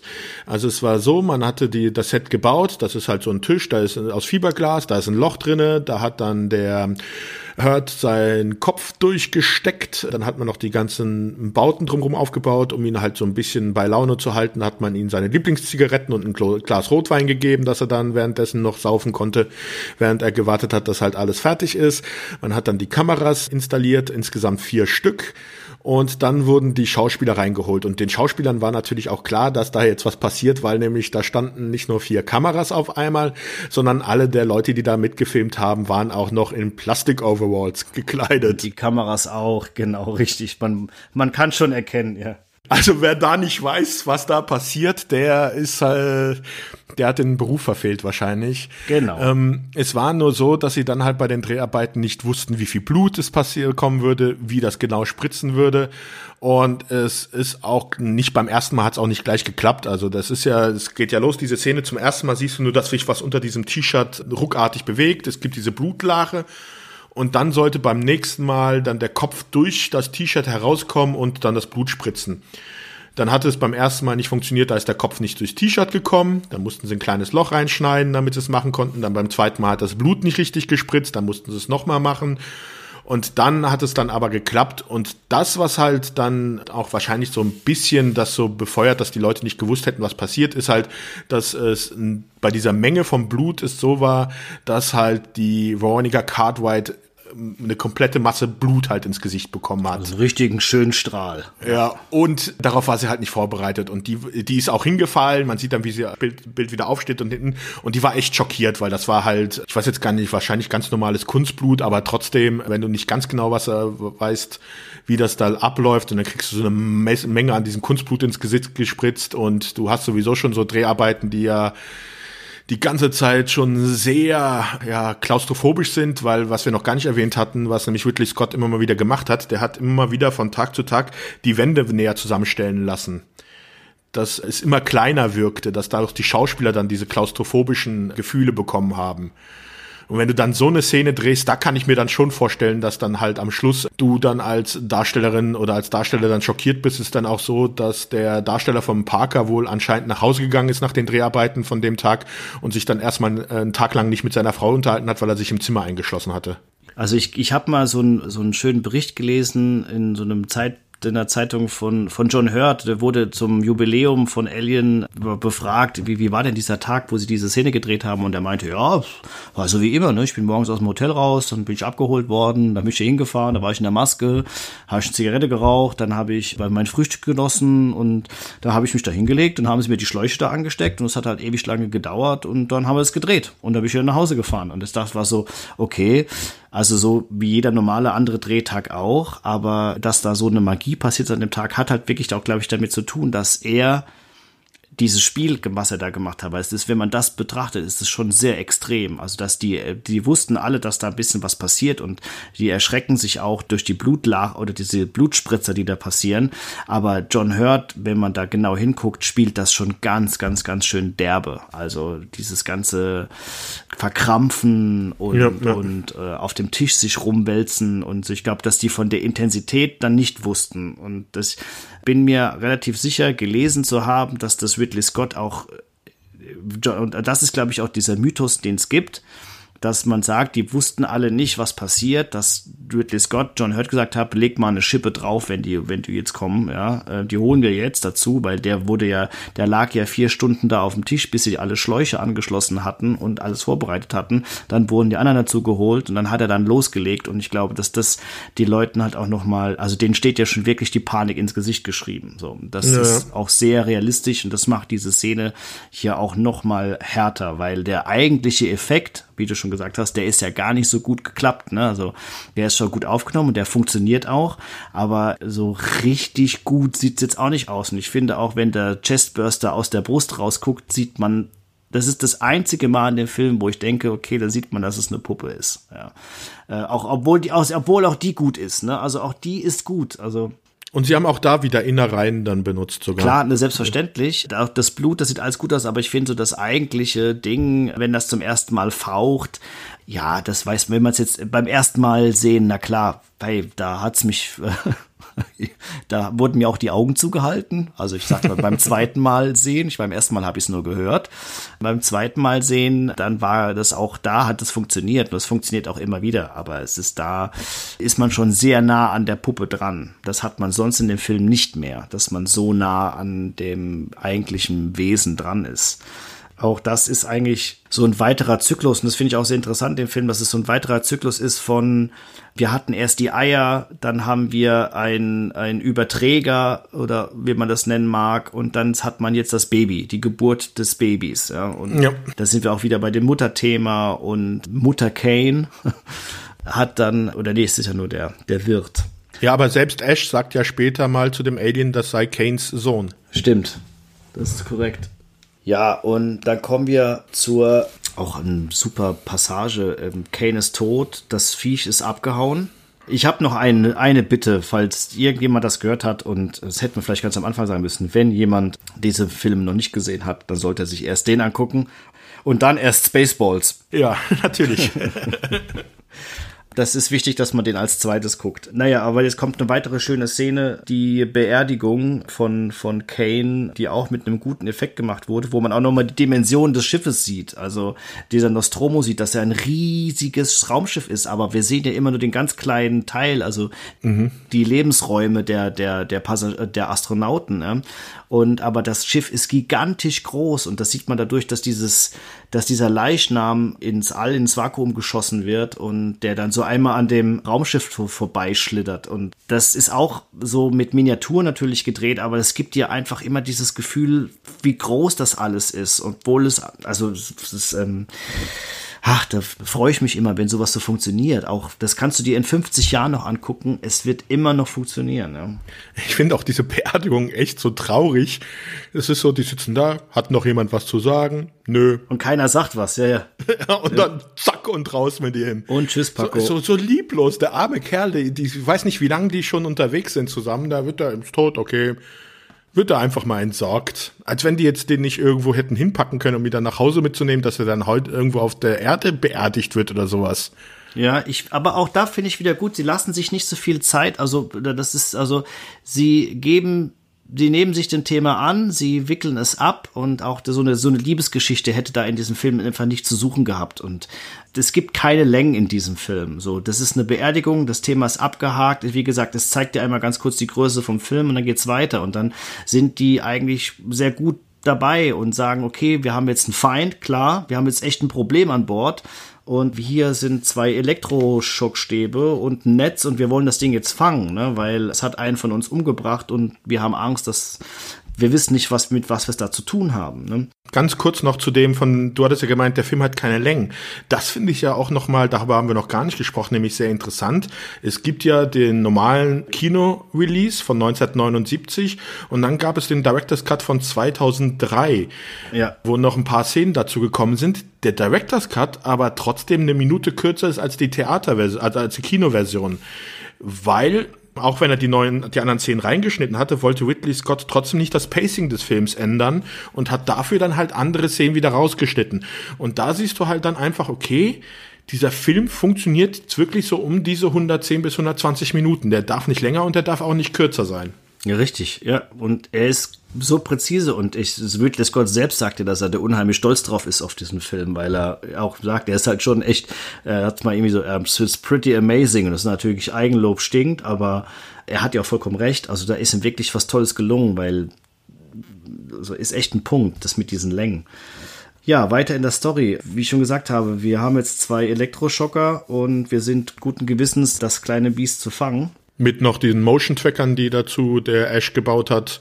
Die Motion Tracker dazu, ja klar, was auch in der Filmwelt und auch in der Computerspielewelt irgendwann dann sehr ikonisch wurde. Ich glaube, ja, das war ja. auch so das erste Mal, dass es sowas gab, ne? Ja, also ich, ich würde jetzt nichts anderes kennen. Also das ist wirklich so. Ich, ich muss auch ganz ehrlich sagen, ich, ich, es war jetzt schon eine Zeit lang her, dass ich Alien geguckt hatte. Ja. Ich habe häufiger eher den zweiten Teil geguckt und jetzt, als ich ja. ihn dann wieder nochmal mir angeguckt hatte für den Film hier, und da, da ist mir erst wieder eingefallen, dass er auch schon der Motion Tracker im ersten Film drinne war. Ja, ja, vor allem mit Geräuschen arbeitet, ne? Also dieses Geräusch auch hat, was einfach ja. so ein hochfrequenter Ton ist und äh, großartig. Also es ist ein Bewegungssensor, auch wenn er irgendwie die Dichte der, des Sauerstoffs misst, aber es ist natürlich, wenn bei Bewegungen reagiert ja. dieses Gerät. Aber was aber unfassbar unhandlich ist, es ist ja quasi so eine riesige Kiste mit einem Schlauch dran, ja. ja es ist ja vollkommen unhandlich, das Ding. Und das ist auch so schön, dass diese Waffen und alles, was sie so haben, ist total unhandlich. Die sind halt nicht darauf vorbereitet, in so eine Situation zu kommen, ja. Und das ist nochmal für diese Crew, äh, macht es ja nochmal schwieriger, aus dieser Notsituation rauszukommen. Ja, wir verlieren dann, wie du gesagt hast, ein, ein, das hast du ja vorhin schon mal gesagt, dass wir Brad verlieren werden, der auch lustigerweise, also lustigerweise ist das falsche Wort, der traurigerweise, makabererweise, makabererweise als Zweiter auch offiz äh, original gestorben ist. Er geht durch einen auch unfassbar großartiges Set, in denen es ihn dann erwischt. Ähm, das ist der Raum mit den Turbinen auch und äh, die Ketten und diese Kondensflüssigkeit, die da äh, runter tropft. Und er ist auf der Suche nach der Katze, die dann auch einen kurzen Auftritt hat, die vor ihm wegrennt und die wollen die Katze natürlich auch fangen, weil die natürlich den Bewegungssensor auch irritieren könnte. Und die mauzende Katze, die immer so ganz weit in der Entfernung zu hören ist, er geht er hinterher und da sehen wir dann auch zum ersten, und ach ja, da findet er vorher noch die, die, die, die, die kleine Haut. Genau, das hat sich ge gehäutet, der Facehacker. Ich finde es auch sehr lustig, dass es wir hier halt so diese typische, also was dann halt spät, also heutzutage weiß das jeder, damals war das noch nicht so, äh, in Horrorfilmen halt dieses, wie breche ich die Gruppen auf, weil natürlich gehen sie nicht alle einzeln, sondern sie gehen in Dreierteams nur, dass hier sich halt als Stanton von den beiden anderen löst, um die Katze halt zu finden. Und das finde ich eigentlich recht gut gelöst, dass man hier dann die Protagonisten voneinander trennt. Da gibt es andere Filme, die das ja äh, eher schlecht lösen, sondern hier haben sie wirklich eine Erklärung dafür, dass Stanton sich von den anderen entfernt, weil sie einfach sagen, ja, geh mal der Katze hinterher, das Alien ist ja eh nicht da. Das, äh die Katze ist übrigens auch ein ganz, ganz wichtiges Element in diesem Film, weil genau das ist das Spalten. Ja, es gibt ja Leute, denen ist die Katze vollkommen egal. und die regen sich total darüber auf, dass der jetzt der Katze hinterher geht, was auch später dann Ripley macht, ne? Und es gibt Leute, die sagen, oh Gott, oh Gott, einer muss diese Katze retten. Also ich bin eher auf dem, oh Gott, der muss die Katze retten. Ich weiß, dass dir es eigentlich egal ist, ne? Dir ist die Katze vollkommen schnuppe. Du hättest es nicht gemacht, ne? Wenn es ein Hund gewesen wäre, ja. Dann okay. würde ich es verstehen. Oh. Nee, also ich bin, nein. Ich nee. bin kein Katzenmensch. Ich kann verstehen, also bei ihm verstehe ich, warum er hingeht, um die Katze halt, weil sie einen Grund haben, dass es halt nicht mehr diesen Motion Tracker auslöst. Ich verstehe nur nicht, warum die beiden anderen nicht mitgehen. Weil sie will, okay, obwohl sie gehen ja noch davon aus, dass das Alien so ein 10 Zentimeter Viech ist, also ja, eigentlich genau. keine Gefahr ist, deswegen ist das vollkommen okay. Und ich kann auch verstehen, dass am Schluss Ripley nach der Katze greift, weil halt alle anderen sind tot. Sie ist komplett alleine und sie, da ist die Katze so ein, so ein letzter Anker, an dem man sich halten kann. Also ich verstehe das voll und ganz äh, von der Psyche her. Sie ist unter einer Stresssituation, sie ist alleine und da ist dann so die Katze das Einzige, was sie noch irgendwie, an das sie denken kann. Ja, richtig, aber auch, ja, genau, aber es ist auch in der Filmwelt ein, ein Save the Cat ist auf jeden Fall, hat sich auch in der Filmwelt eingebrannt. Es gibt also auch Drehbuchseminare und Bücher, die äh, den Titel Save the Cat tragen, weil es natürlich ein Element ist, äh, was sehr wichtig ist, was halt auch die Spannung, finde ich, nochmal potenziert in diesem Film. Mhm. Also diese Katze als, als Hilfsmittel auch zu nehmen. Genau, aber wir verlieren jetzt Brad und wir sehen das Alien in seiner erwachsenen Form zum ersten ersten Mal, der sich relativ, also wahnsinnig schnell entwickelt hat und riesengroß ist, also mannsgroß.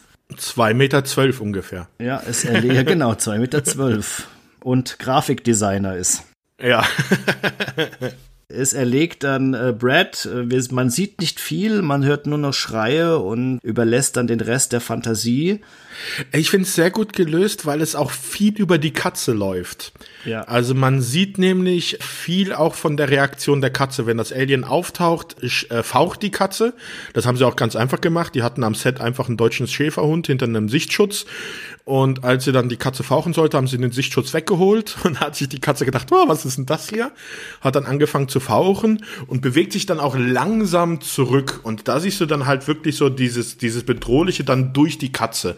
Und das finde ich auch sehr schön gelöst. Ja, das ist vollkommen recht. Das ist wirklich ein, ein guter Zug. Genau, dann kommt schon die, der Zeitpunkt, wo sie den Flammenwerfer bauen. Ne? Dann wissen sie, sie haben ein Problem. Genau, sie wissen, dass das Alien sich anscheinend über die Luftschleusen bewegt und sie müssen halt irgendwas machen. Hier ist es das Ash, das Alien Kane so nennt. Okay. Und sie entscheiden sich dann dazu, dass sie halt das Vieh durch die Luftschächte Richtung, was heißt ein Airlock auf Deutsch? Luftschleuse zu einer Luftschleuse zu jagen, um es dann da rauszuschießen. Es ist so, dass eigentlich Ripley sagt, sie geht in die Luftschächte, aber Dallas als Captain sagt, er übernimmt das. Und Ripley und Parker und Ash und Lambert sollen halt die Ausgänge bewachen, dass das Alien da nicht rausschlüpfen kann. Ja, und da kommt es natürlich auch zu, und das ist eigentlich die erste dunkle Szene in dem ganzen Film. So, bis dato war eigentlich alles gut zu erkennen und äh, bis dato war auch, wie gesagt, das Alien sieht man ja nur kurz, aber es war alles jetzt nicht so dunkel, wie man sich vielleicht dran erinnert. Aber ab jetzt wird's dunkel und er geht in diese Luftschächte rein und es arbeitet sehr viel mit dem Licht des Flammenwerfers, also mit Flammen, die wie eine Fackel quasi ihm helfen, sich zu orientieren. Ja, und dieser Luftschacht, das ist auch wieder, also äh, was sie den Schauspielern da angetan haben. Das ist so ein 10 Meter langer Luftschacht haben sie da gebaut. Mit einer Kreuzung am Ende, dass sie halt auch die verschiedenen Szenen drehen konnten. Auf jeden Fall muss ich das Garrett dann durch diesen Luftschacht, der 10 Meter lang ist, mit diesem Flammenwerfer und dem, was hat, ich glaube, er hat den Motion Tracker auch ja. noch dabei, muss er sich dann durch diesen engen Luftschacht durchwursteln, muss noch seinen Text dazu sprechen und durch diesen Flammenwerfer war es nicht nur heiß, sondern der hat auch noch den Sauerstoff in dieser Röhre verbrannt. Das heißt, er hat da echt schwer atmen müssen. Was man dann auch, wenn man es im Original sich anhört, dann auch sich den Film anschaut, dann auch hört, wie er da wirklich äh, schwer atmen muss beim Sprechen der seiner Zeilen. Also da merkst du schon, das ist richtig harte Arbeit, was er da ja, macht. Zu dem Zeitpunkt hat er aber bestimmt schon die Anteile alle gekauft und hat sich gedacht, hier, hier gehe ich mit. Hat das Geld innerlich gezählt ich, ich liebe diese Iris auch. Also diese Idee, dass die Luftschleusen so Iris-Blenden sind und sich so diese mhm. riesigen, mit diesem Geräusch sich auch zumachen. Und es kommt ja immer dieses Flackerlicht, das erste Mal äh, flackern, was später nochmal wichtig wird. Und auch das ganze Lichtkonzept in diesen Luftschächten ist halt wirklich toll, weil es wirklich zum ersten Mal dunkel ist. Und jetzt ist halt so, wir wissen, dass es ein riesengroßes Vieh ist. Wir wissen, dass es sich schnell bewegt, dass es auch sich dem Schiff ja irgendwo auch angepasst hat. Man sieht es ja nicht sofort, weil es ja auch aussieht wie Schläuche und Röhren. Mhm. Und es ist jetzt auch kein grünes Wesen oder wie wir uns sonst irgendwie Aliens vorgestellt haben, sondern es ist wirklich was Tödliches. Und das ist halt in dieser Dunkelheit, finde ich, das potenziert sich nochmal. Und dann kommt dieser großartige, ich weiß gar nicht, wie man es nennt, dieser Piep-Piep-Effekt von diesen beiden Punkten, die aufeinander zulaufen. Ja, also, ja, ja. und es wird ja von außen kommentiert. Und die Panik entsteht ja eigentlich nur dadurch, dass Lambert auf einmal wieder die emotionale wird und panisch wird. Und, und, ja, ja. das ist so gut gemacht. Und dann noch das Lauterwerden des Piepen. Das also, wird, läuft genau, alles zusammen. Dann noch dieser Soundtrack, dieser Score und diese Geräusche, die dazu kommen. Und es kommt, wie es kommen musste, aufgrund nur dieser blöden Panik nimmt der Ash, äh, äh der Ash sage ich schon, Sam Dallas eine andere Wendung, geht einen Abgang runter, den er eigentlich nicht runtergehen sollte. Und nur weil diese Panik ausbricht, wird er natürlich dann auch überrascht und krabbelt genau in den Schacht, in den auch gerade das Alien gerade sitzt und damit ist er auch erledigt. Und das ist jetzt auch wieder so die Dezimierung, die da weitergeht und auch die Hilflosigkeit, die sich jetzt breit macht in der Crew, finde ich auch total gut gedreht, weil dann kommt auch so eine Szene, wo die alle zusammenstehen.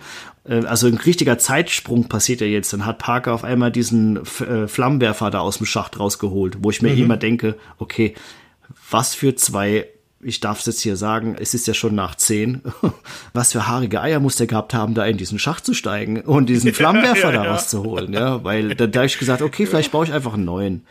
Aber gut, er hat ihn geholt und die stehen zusammen und äh, jetzt haben auch wirklich alle ihre Positionen wirklich gefunden. Also Ripley ist jetzt die Chefin, Lambert ist mit den Nerven am Ende. Ash ist ein zwielichtiger Charakter, wo wir nicht wissen, was der gerade im Schilde führt. Der ist auch so emotionslos die ganze Zeit.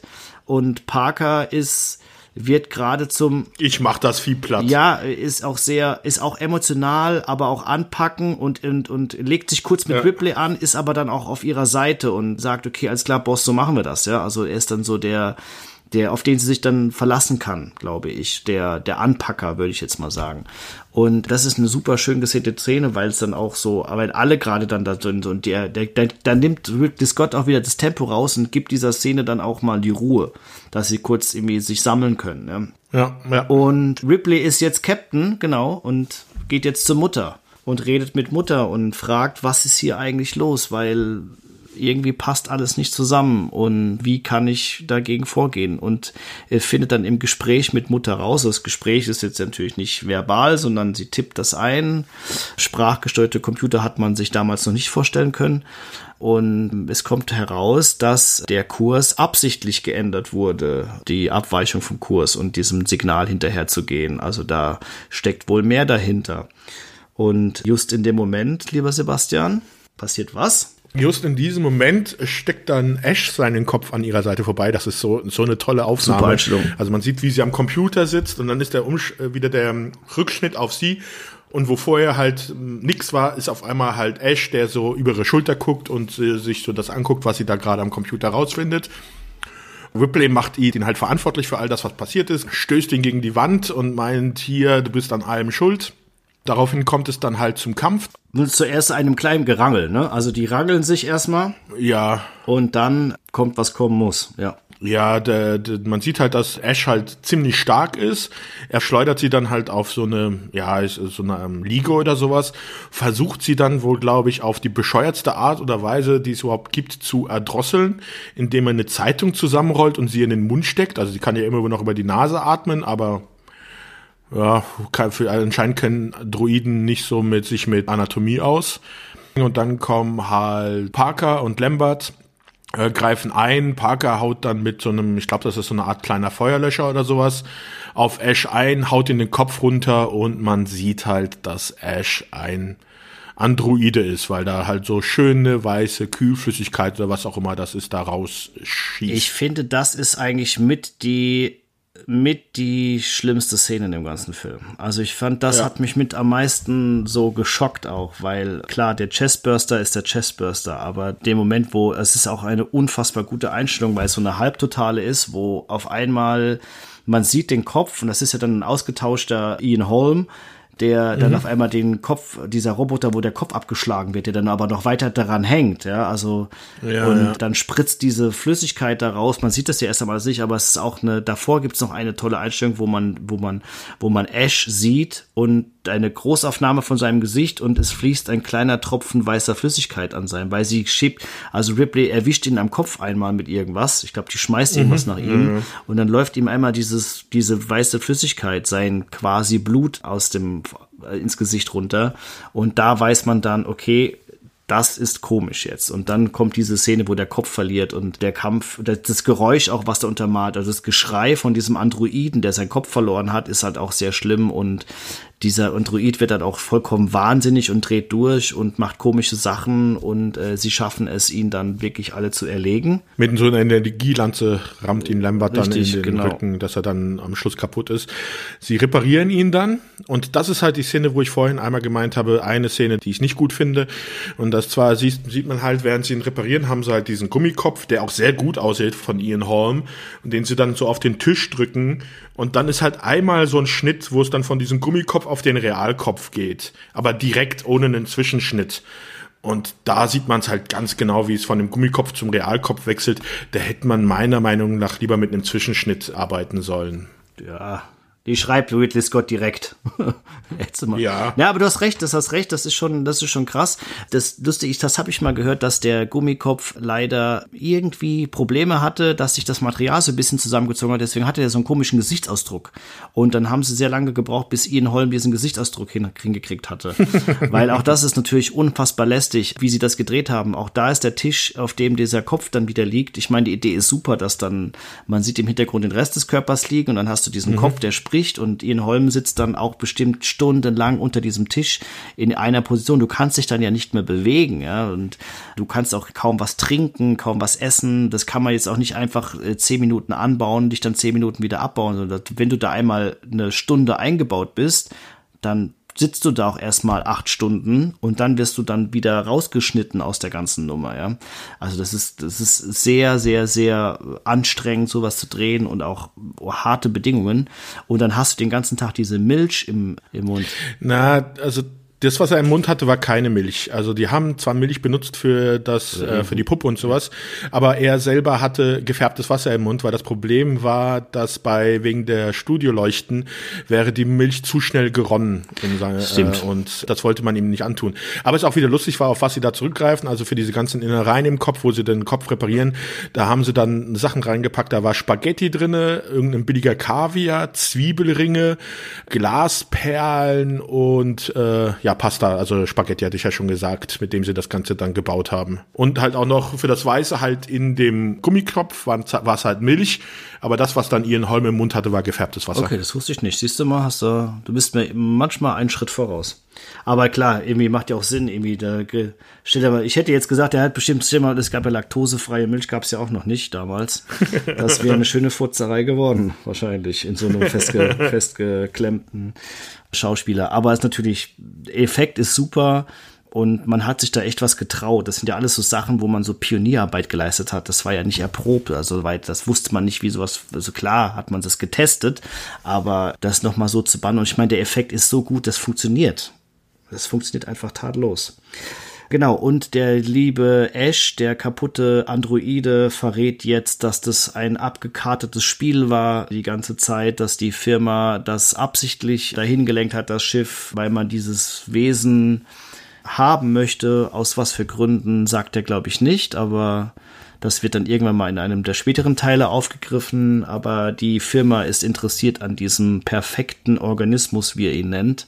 Und er eröffnet unseren Protagonisten oder den Überbliebenen, dass der nicht zu besiegen ist, dass der unverwundbar ist, der Organismus. Was auch halt die Situation nicht einfacher macht. Ja, bist eingeschlafen? Oder? Nein, nein, ich nee, höre okay. dir nur gespannt ah, zu. Ah, okay, alles klar. Aber gerade gar nichts mehr von dir kam. Ja, man entscheidet sich dann auch durch die Information, die man erhalten hat, dass es eigentlich nur eine Möglichkeit gibt für sie, und zwar, dass sie die Nostromo in die Luft jagen und sich mit dem Rettungsschiff befreien, was vorher nicht möglich war, weil sie vorher noch zu viele Leute waren, aber jetzt zu dritt ist genügend Platz auf diesem Rettungsschiff. Es ist so, dass dafür müssen sie halt einige Vorbereitungen treffen. Ripley macht sich auf dem Weg, um die Selbstzerstörung zu initiieren. Währenddessen machen sich Lambert und Parker auf dem Weg. Ich weiß gar nicht mehr, was sie suchen. Irgendwelche Sachen äh, fürs Kühlaggregat oder sowas. Ich weiß es gar nicht mehr. Genau, Kühlaggregat. Und ja, da trennen sie sich halt nochmal. Und das ist eigentlich auch so eine Sequenz, wo dann Ripley unterwegs ist, die in einem normalen Horrorfilm jetzt dafür eigentlich sprechen würde, dass Ripley der nächste, das nächste Opfer ist. Richtig. Was wohl ist auch in äh, einigen ersten Drehbuch, Drehbuchfassungen wohl mal drinne war, dass halt wohl keiner überleben sollte. Ja, aber da hatte man sich dann anders entschieden und Ripley, ja, ist das Einzige, dass sie hier dann jetzt, glaube ich, nochmal wieder auf den Kater trifft, den sie dann einkassiert. Das ist wieder so ein schöner Schockmoment, weil sie irgendwie an den Knopf von dem Stuhl kommt, wo die Lehne nach vorne saust mit einem schönen Soundeffekt, dass sich wieder alle Kinozuschauer erschrecken können.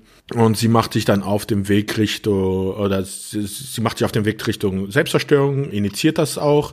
Und man schneidet dann rum zu Lambert und Parker, die halt dabei sind, die Sachen einzusammeln. Und da taucht natürlich dann bei denen das Alien auf. Es ist so, dass Lambert ziemlich, ja, gelähmt ist, sich nicht bewegen kann vor Angst. Parker schreitet die ganze Zeit, sie soll aus dem Weg gehen, weil er hat halt den Flammenwerfer und könnte das Alien wegbrutzeln, aber da sich Lambert nicht wegbewegt, würde er sie mit wegbrutzeln. Darauf springt halt Lambert das Alien an. Das ist nicht gerade die beste Idee gewesen, weil das Alien ihn dann, ja, tötet.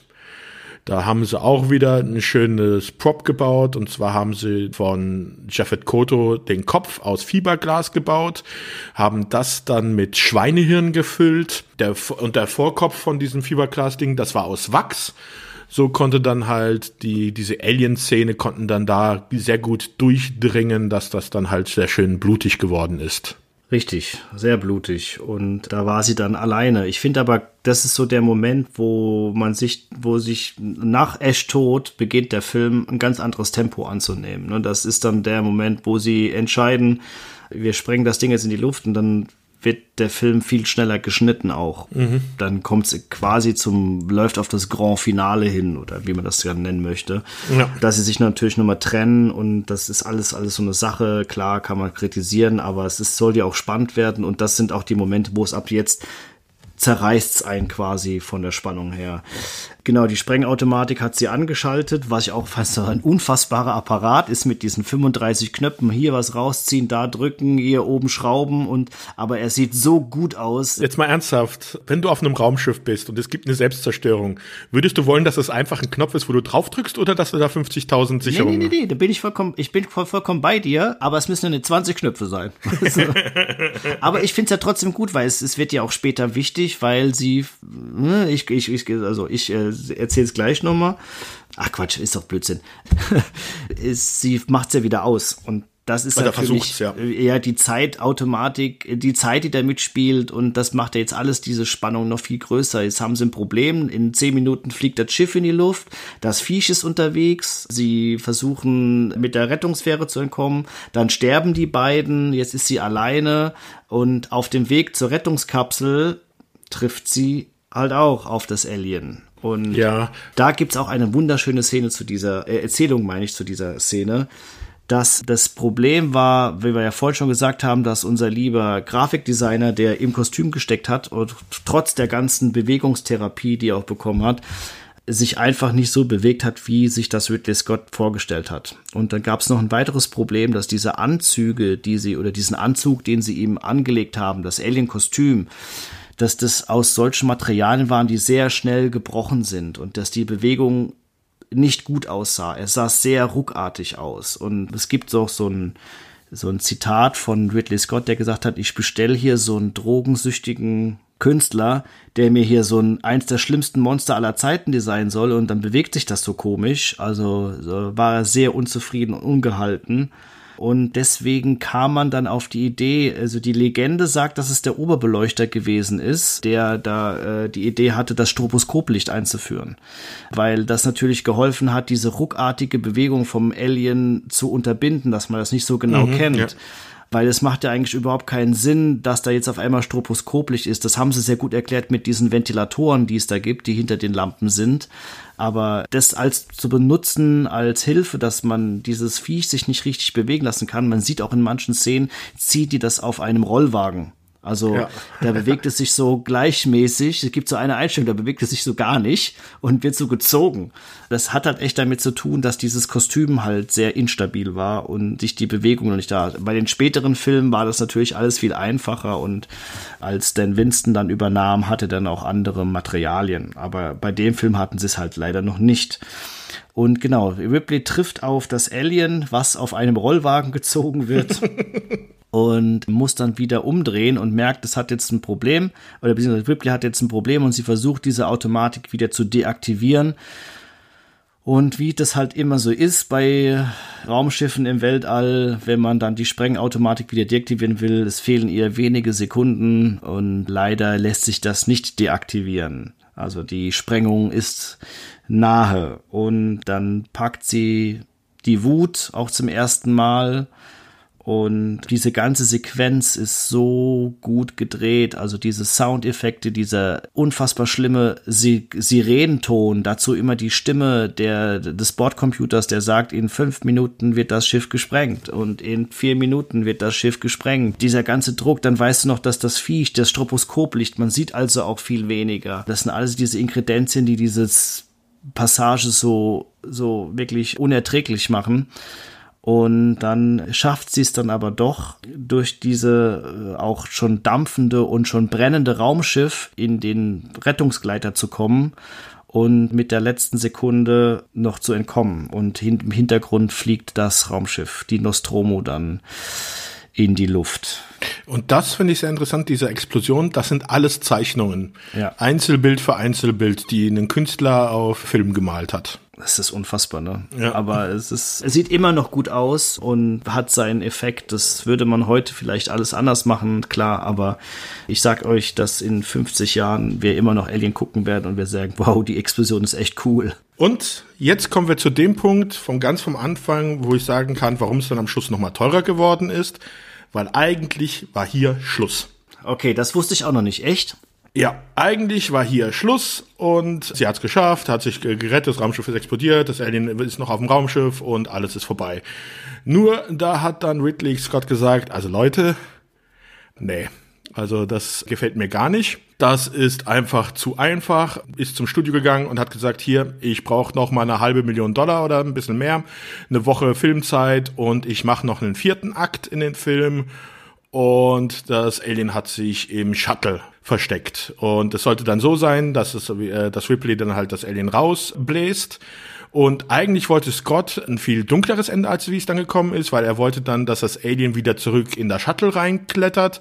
Ripley schießt die Harpune auf ihn, aber das macht keinen Unterschied. Das Alien rennt auf sie zu, schlägt durch die Maske und reißt ihr den Kopf ab und würde sich dann auf den Stuhl setzen um dann mit der Stimme von Captain Dallas äh, einen Funkspruch rauszugeben oder ein Logbuch eintragen, äh, dass er sich hiermit abmeldet und er hofft, dass seine Nachricht von irgendjemandem aufgefangen wird. Mit dem Ende war aber 20th Century Fox nicht so ganz so zufrieden. Gott sei Dank. Die haben gesagt, das ist ein bisschen, ein bisschen zu dunkel alles und die haben wohl telefoniert und die haben gesagt, nee, nee, Ripley muss überleben und Scott hat gesagt, nee, nee, nee, nee, die muss sterben und dann ist wohl auch irgendein Executive Producer wohl hingefahren und hat ihn wohl gedroht, ihm einfach direkt zu feuern, wenn er das Ende nicht ändert dass das Alien dann stirbt und dann hat äh, Scott es geändert und er hat wohl, da, hat dann auch später zugegeben, dass es wohl das bessere Ende war, dass Ripley überlebt hat. Da sieht man auch mal, dass selbst so ein Genie auch mal durchdrehen kann. Haben wir ja schon. Aber jetzt können wir mal auf das Ende dann halt, wie gesagt, sie ist halt in, sie ist weggeflogen, das große Raumschiff ist explodiert. Es hat auch von der Musik ist ja alles sehr ruhig und äh, eigentlich so eine entspannende, entspannende Musik, aber immer mit so einem kleinen Ton so zwischendurch, der trotzdem immer noch so ein bisschen Bedrohung hat. Und sie macht sich dann fertig, um in den Kryoschlaf zu gehen und macht dann halt noch die ganze, äh, drückt halt an irgendwelchen Knöpfen halt, was man im Raumschiff wahrscheinlich tun muss, äh, rum. Und das ist auch sehr schön, weil wenn man es schon weiß, sieht man halt in der Wand diesen Alien-Kopf, wie es da drinnen liegt. Wenn man es damals gesehen hat und es noch nicht wusste dann, und sich das Alien dann das erste Mal bewegt, dann ist man halt auch zu Tode erschreckt, weil das Alien hat sich halt in dem Shuttle verschanzt will sie dann angreifen. Sie rennt erstmal in so eine kleine, ja, so eine Art Schrank oder sowas, wo die Raumanzüge drin sind. Das Ellie muss sich erstmal aufrichten, weil das halt da in dieser Ecke verschanzt war. Sie zieht dann den Raumanzug an, geht zu dem Pilotensitz, wartet, dass das Alien nahe kommt, dass sie die Luftschleuse öffnen kann, schießt das Alien raus. Das hält sich aber noch fest äh, schießt mit einer Harpune drauf und startet dann die Triebwerke des Shuttles, damit das Alien dann geröstet wird. Ja, was ich total lustig finde, dass sie ja, also auf einmal taucht so eine Harpune auf. Gut, Gott sei Dank. Ja. Das ist nicht das Problem, aber sie zertrifft ja wirklich das Viech und dann schließt die Luke und auf das Seil der Harpune bleibt da das Viech überhaupt dran hängen und dann wird sie ja erst in den, na, wie sagt man, hier in die Düse, in Düse? die Düse reingesogen und dann feuert sie es weg und wir wissen aber wahrscheinlich nicht, ob es das überlebt hat. Das bleibt offen. Es kann ja auch im Weltall überleben, keine Ahnung. Aber sie ist gerettet und sie kann auch den Funkspruch abgeben, dass sie die einzige Überlebende der Nostromo ist. Und damit endet dann dieser Film dann auch, nachdem man dann 120 schweißgebadete Minuten hinter sich hat. Ja, endet mit einer sehr schönen Musik. Ja die aber nicht von Jerry Goldsmith ist. Die ist vom, vom, vom, vom Cutter, ne? Naja, der Cutter hat die von einem anderen Film. Und zwar, also könnten wir kurz dann drauf eingehen, weil es ist so, wir hatten ja gewählt, Jerry Goldsmith ist für die Musik verantwortlich. Das Problem war aber, dass der Cutter, wie gesagt, vorher, vorab schon mal so einen Rough Cut gemacht hat und hat dort, äh, bevor die Musik fertig war von Goldsmith, überall schon mal Musik unterlegt. Die Musik, die er halt von Goldsmith hatte, hat er benutzt. Oder dann zum Beispiel auch von anderen Filmen von Goldsmith, die er vorher schon mal gedreht hat. Und das haben sie dann auch sogar im Endfilm bei manchen Szenen dann so beibehalten, weswegen dann Goldsmith später dann zum Beispiel auch Briefe bekommen hat von Kollegen, wo sie geschrieben haben, na, jetzt wiederholst du dich ja schon mit deiner Musik weil er war nicht so erfreut, dass sie halt einfach seine Werke nochmal wieder verwendet haben, dann für die Szenen. Und das Ende ist von, das sie dann im Film benutzt haben, ist von einem anderen Composer und zwar von Howard Hanson. Das ist die Symphonie Nummer zwei, die sie da verwendet haben. Aber auch ein sehr schönes Stück. Ja, aber da war halt Goldsmith ziemlich angepisst deswegen, war auch lange Zeit nicht gut auf Scott und so weiter zu sprechen. Und im Nachhinein dann irgendwann mal hat sich dann Goldsmith wohl damit aber abgefunden. Also ich, ich glaube, sie haben nicht nochmal, ich weiß nicht, ob sie nochmal zusammengearbeitet haben, aber er war halt äh, alles andere als erfreut von der Art und Weise, wie da mit umgegangen worden ist. Ja, das meinte ich ja vorhin auch, dass es so wieder lustig ist, dass dann eigentlich so viele gute Leute zusammengearbeitet haben. Manchmal passt man es nicht und dann hat auch Ridley Scott natürlich ein bisschen reingehauen da und da und es gab Reibereien Nichtsdestotrotz ist es halt ein Film, das habe ich jetzt auch schon ein paar Mal gesagt, der das echt geschafft hat, so viele tolle Sachen zusammenzubringen und auch die vielen Zutaten so zusammenzurühren, dass da dieser wunderbare, dieses Meisterwerk daraus geworden ist. Ja, so langsam kommen wir zum Abschluss auch dieses Podcast-Folge. Da gibt es ja noch so ein paar Sachen, über die wir reden müssen. Äh, dann doch, wie erfolgreich dieser Film geworden ist, als er dann in den Kinos gelaufen ist. Also man kann sagen, wir hat, man hat echt eine 20 Wochen Nachbearbeitung gehabt. Dann kam der Film in die Kinos und es ist eigentlich auch hier gibt es eine Menge zu erzählen. Also es ist so, dass selbst Dan O'Bannon bei der Premiere nicht so richtig bedacht wurde. Der eigentliche Erfinder des ganzen Films, der auch den vorher nicht gesehen hat, also natürlich hat er Muster gesehen, aber den finalen Schnitt des Films hat er vorher nicht gesehen. Dann wurde er in Los Angeles uraufgeführt und da war er dann, glaube ich, auch nur so ein hatte Probleme bei der Premiere reinzukommen. wenn ich mich da recht, wenn ich mich da recht erinnere. Das zeigt schon so, dass da ziemlich verhärtete Fronten unterwegs waren. Ja, das dazu, aber er Film hat dazu gesorgt, dass die ersten Reihen in Kinos nicht mehr ver, äh, verkauft wurden weil die Leute mehr Abstand von der Leinwand haben wollten. Es sind also schreiend hat man das Kino verlassen. Es sind wohl auch, man erzählt sich heutzutage mehrere Leute in Ohnmacht gefallen. Das ist ja, wie wir wissen, eine ganz gute Marketingstrategie, sowas über einen Film zu sagen. Und bei dem Film glaubt man es ja auch ein bisschen. Also auf den Chestburster waren viele nicht vorbereitet. Und das sorgte dann auch dazu, dass das ein Riesenerfolg weltweit wurde und der ein unfassbares erstes Wochenende hingelegt hat.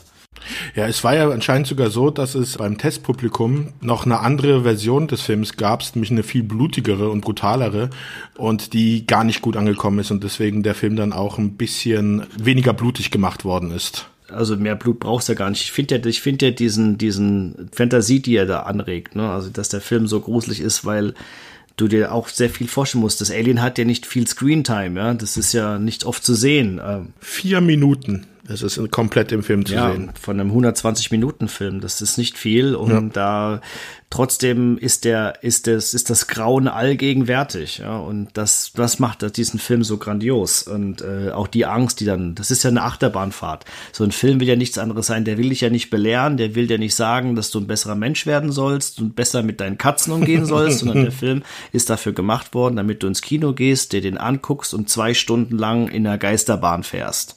Nichts anderes ist das Ziel dieses Films er schafft es wirklich, ähm, dich durch eine Achterbahn zu fahren, die man A, zu diesem damaligen Zeitpunkt noch nie gesehen hat und B, die auch so gut inszeniert ist, dass dich das zwei Wochen lang nicht schlafen lässt. Also ich weiß noch, dass ich da wirklich Probleme hatte mit Dunkelheit danach.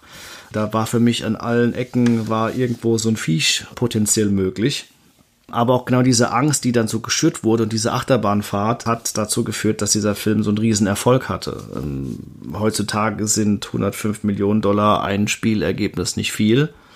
Oder was hast du für eine Zahl rausgefunden? Es kursieren ja immer mehrere Zahlen. Da gibt es ja welche, die sind bereinigt nach der Inflation, manche nicht. Aber ich habe die Zahl von 105 Millionen Dollar weltweit. Ich, ich hatte ein Box-Office von 203 Millionen Dollar. Okay. Aber das ist ja auch wieder dann nur Kinoeinnahmen, dann kommen noch DVD und was weiß ich nicht alles dazu. Also man kann der Film wird zusammenfassen, dass der Film sehr, sehr erfolgreich war. Und auch ja. bis zum heutigen Tage, er ist jetzt 41 Jahre alt. Es gibt eine, klar, ein ganzes, wie sagt man, äh, nicht, es, äh, ein ganzes Franchise, Universum. Universum mit mehreren Filmen, mit Folgefilmen, mit Computerspielen, mit Comics, mit Merchandise-Artikeln, die es, es gibt tausende verschiedene T-Shirts, wenn man das einfach mal googelt. Das gibt schon seit Jahren. Das sind auch gute Sachen, die sich gut verkaufen.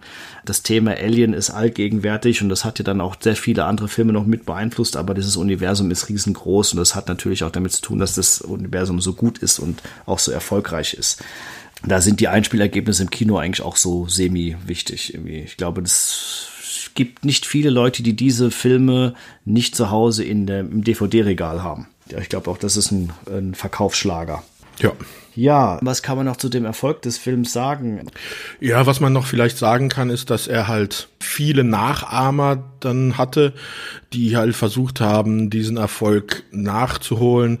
Es gab dann 1980 zum Beispiel so ein Italien produzierter Film, der hat sich dann auch Alien 2 sogar genannt.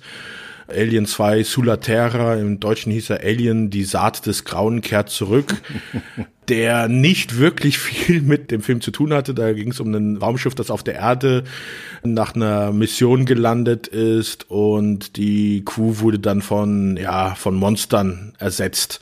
Und da hat man ganz eindeutig versucht halt den Erfolg von Alien so ein bisschen abzugrasen, indem man sich einfach dann Alien 2 genannt hat. Und äh, da gab es so viele Filme, die dann wirklich auf diesen Zug aufgesprungen sind, so B-Produktion. Da gab es doch dann diesen Deep Star Six, der war ja auch so ein bisschen in dieser Richtung. Und ja, das erste, was dann wirklich wieder erfolgreich und gut war, war dann halt wirklich dann der Nachfolger von James Cameron. Richtig den wir bestimmt auch nochmal separat behandeln werden. Müssen wir drüber reden, keine Frage. Das machen wir doch jetzt gleich im Anschluss. Ja. Haben wir noch Die Zeit. Die nächsten vier Stunden. Es gibt so viel über dieses Universum zu sagen. Ich kann eigentlich nur empfehlen, Es gibt auch ganz viele tolle Bücher, es gibt auch Dokumentationen dazu, ähm, nicht nur auf den Boxen, sondern es gibt auch diverse unterschiedliche Angehensweisen. Das ist natürlich was, was Leute viel beschäftigt. Uns hat es ja auch beschäftigt, äh, dieser Film. Ich kann gerne auch nochmal dann auf den Webseiten von uns nochmal Tipps geben, was für Bücher man sich kaufen kann. Wenn Leute, also könnt uns gerne fragen, was wir da empfehlen. Also den Alien Vault kann ich auf jeden Fall empfehlen. Das ist ein tolles Buch, auch toll illustriert. Und ansonsten kann ich zum Beispiel den Leuten, das ist ja auch immer ein Punkt, über den wir sprechen, Videospiele. Äh, das hat natürlich auch viele Videospiele beeinflusst. Ich finde, es hat tatsächlich nur ein Spiel es geschafft, das ähm, Universum, also die Atmosphäre von dem ersten Teil rede ich jetzt nur, zu, äh, zu, zu äh, zu erwischen. Das ist Alien Isolation, was vor ein paar Jahren ist gar nicht so altes Spiel. Das finde ich, das hat es echt sehr gut geschafft, irgendwie auch diesen klaustrophobischen Horror darüber zu bringen. Ich weiß nicht, kennst du das? Ich kenne es, ich habe es aber nie gespielt, weil ich genau weiß, dass ich dieses Spiel wahrscheinlich nicht verkraften werde. Weil es dir zu gruselig ist, oder was? Ich glaube schon. Also äh, ich, es steht auf meiner Liste, dass ich es unbedingt immer mal spielen muss, aber ich gehe fest davon aus, dass ich da wahrscheinlich, äh, also wenn man es dann auch so spielt, wie man es wahrscheinlich spielen sollte, also irgendwie so im Dunkeln nur den Fernseher an, ich glaube dann. Ja, das ist nix, das kann ich dir sagen. Das, das spielen wir zusammen, da halte ich dir ein Händchen das können wir gerne so machen. Nein, aber es ist auch ein guter Tipp, weil also da auch da haben man hat das Design übernommen, man hat die Geschichte gut weitererzählt. Ich will da gar nicht so tief drauf eingehen.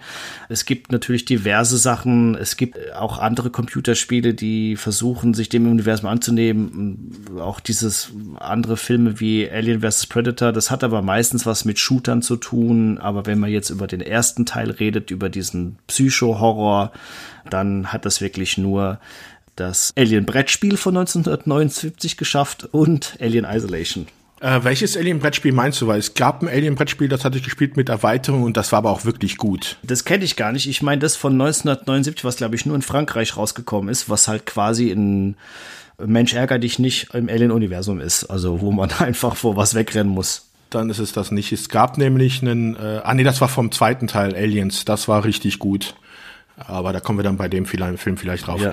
Was ich nochmal kurz ansprechen will, ist die Frage, wie es denn mit diesem Universum weitergeht. Also wir hatten ja schon erwähnt, es gab halt viele Nachfolger, es gab dann diese zwei neuen Filme von Ridley Scott, es gab diese äh, Crossovers mit Predator.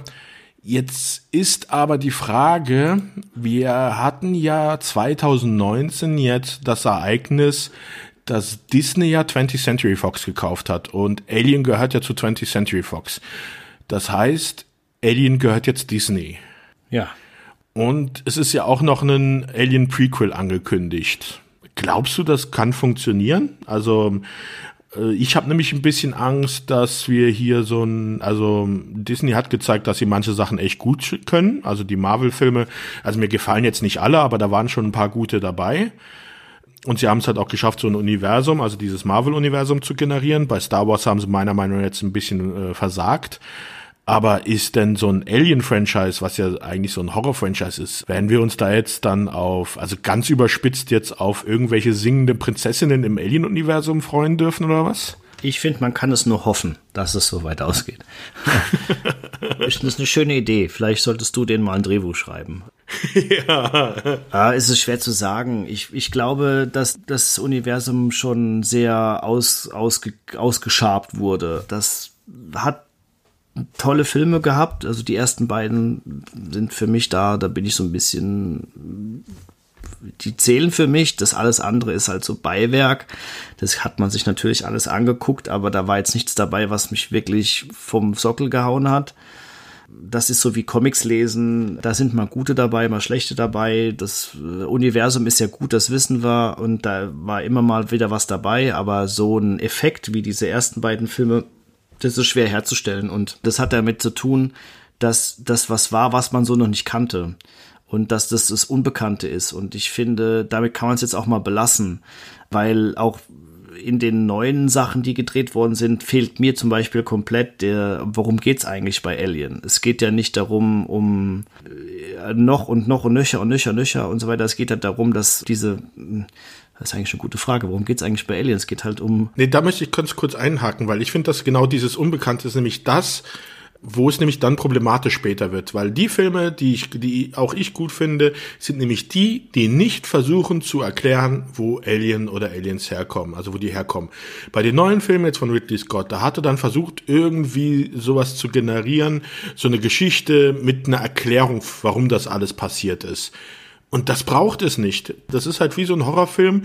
Da kommen diese Viecher einfach vor und du musst damit, äh, musst versuchen zu überleben. Da darfst du nicht irgendwie dann irgendwelche philosophischen Gedanken irgendwie versuchen zu äh, etablieren und irgendwie eine größere Geschichte dahinter zu erzählen. Ich glaube nämlich, und das ist nämlich das, wo ich das Problem bei den neuen Filmen auch hauptsächlich habe. Da gebe ich dir vollkommen recht. Das ist auch ein guter Punkt, weil die, ich, also gerade was, was, was Scott hat ja dieses sich dieses Universum vielleicht schon hundertmal durch den Kopf durchgedrückt. Ja, ich weiß nicht, wie oft er darüber nachgedacht hat. Und natürlich hat er sich auch überlegt, wo kommt die ganze Scheiße her? Und dann hat er sich auch überlegt, es ist bestimmt eine gute Idee, einen Film zu machen, wo das erklärt wird. Das kann man von mir aus auch alles machen, aber ich bin dann sehr enttäuscht gewesen darüber, dass die Protagonisten sich alle so saudämlich verhalten. Das ist alles technisch, alles einwandfrei. Das, das stimmt, vorne und hinten. Das ist Kamera gut Kostüme sehen gut aus, die Viecher sind einigermaßen in Ordnung, alles gut, aber es ist einfach, die Protagonisten verhalten sich so dumm. Ich kann das dann, den Film kaufe ich dann nicht mehr ab. Ich finde, bei den ersten Alien-Filmen, da sind die ja auch nicht tadellos, aber sie kommen ja alle in eine Situation, die sie noch nicht kennen. Klar geht der auch mit dem Kopf über dieses Ei und wird dann attackiert, aber spätestens, sei, spätestens seitdem, ich meine, wir reden jetzt ja nicht darüber, dass sowas tatsächlich gibt, aber spätestens seit dieser Szene weiß man in der Filmwelt, man darf nicht mit dem Kopf über wo drüber gehen, weil sonst wird's lächerlich, weil sonst sagten die Leute alle, ey, hast du nicht damals Alien geguckt? Und wenn du irgendwie ein Wissenschaftler bist, bist auf einem fremden Planeten und dann hast du eben so ein Gefäß, was vor dir aufgeht mit irgendeiner komischen Flüssigkeit, das ist doch nicht das erste, was ich mache, den Finger da reinzustecken.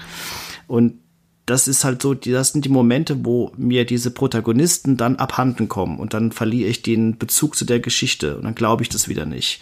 Und dann fehlt mir natürlich auch in den ersten, in diesen Filmen halt auch die Hatz, weil Alien ist Verfolgung. Das ist die Angst, die dir hinterher rennt. Und das hat er auch nicht gemacht in diesem Film. Und äh, klar, du kannst immer was anderes erzählen, weil es gibt schon so viele Geschichten über Alien und dann kannst du auch mal gerne was ausprobieren. Aber für mich persönlich hat es nicht funktioniert. Und ich hoffe eigentlich, dass man es jetzt auch dabei belässt. Also, dass man sagt, okay, das Universum ist cool, es ist auserzählt und also ich brauche keinen weiteren Alien-Film mehr, muss ich ganz ehrlich sagen. Das reicht mir. Also ich sage es mal so, ich warte nicht drauf. Wenn einer kommt, der gut ist, dann bin ich froh. Ich werde es aber nicht erwarten, dass es einen guten geben wird. Ja, also ich kann da vielleicht noch so diese, die, also ich war sehr überrascht bei Alien Isolation über die Geschichte. Da dachte ich mir so, oh, das wäre vielleicht ein guter Film geworden. Da habe ich mir gedacht, also das dachte ich mir, ich, ich erzähle es nicht, da kann man sich jetzt selbst darüber informieren, weil das Spiel kann man wirklich, kann ich wirklich nur empfehlen.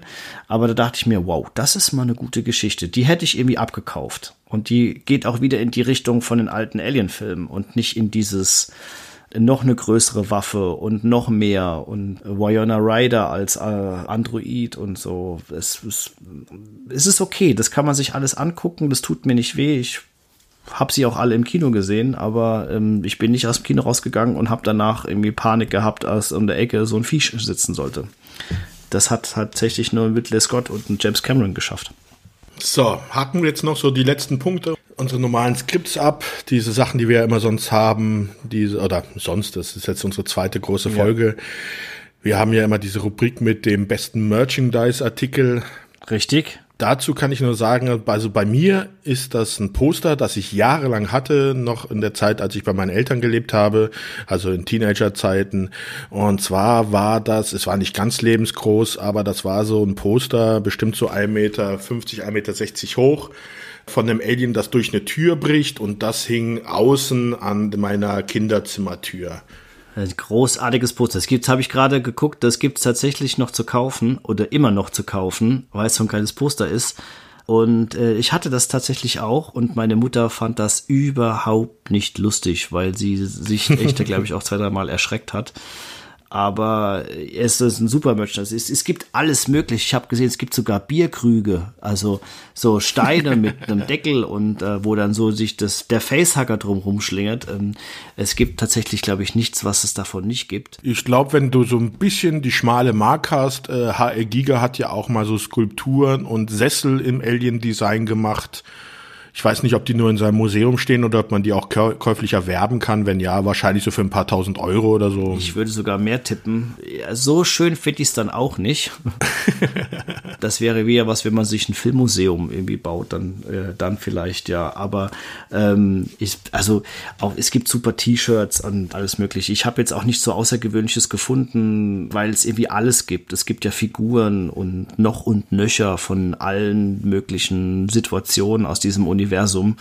Also ich kann den Leuten nur empfehlen, es gibt auch ganz viele tolle Bücher über Ridley Scott und Alien Vault. Das ist so das Merchandise, was ich so am besten finde. Das fasst es so gut zusammen und hat halt auch so viele kleine Gimmicks, die ich so schön finde. Das fand ich echt ein gutes ähm, mit zusammen dem Poster natürlich. Ja, eigentlich haben wir dann ja auch immer noch so ein Lieblingszitat in so einem Film. Da muss ich jetzt ganz ehrlich sagen, da ist jetzt Alien nicht so gerade ein Film, den man großartig zitiert, glaube ich, weil. Das ist richtig. Es dauert lange, bis was gesprochen wird am Anfang. Am Schluss wird auch nicht mehr viel geredet und zwischendurch hält sich das alles auch so in Grenzen. Also ich habe mir das, glaube ich, also das, was mir so am prägnantesten im Kopf geblieben ist, ist, wenn Ash diese Motion Tracker erklärt, dass die halt über Veränderungen in der Luft funktionieren. Da sagt sie halt dann im Englischen, Ripley sagt dann Micro Changes in Air Density, my ass. Das ist doch ein mega. Das kann ich gar nicht mehr toppen. Ich habe auch mir dasselbe Problem gemacht. Ich habe gedacht, gut, die, die kennt man nicht wirklich. Das ist jetzt kein ikonisches Filmzitat dabei, wie Das nee. ist blaues Licht oder sowas.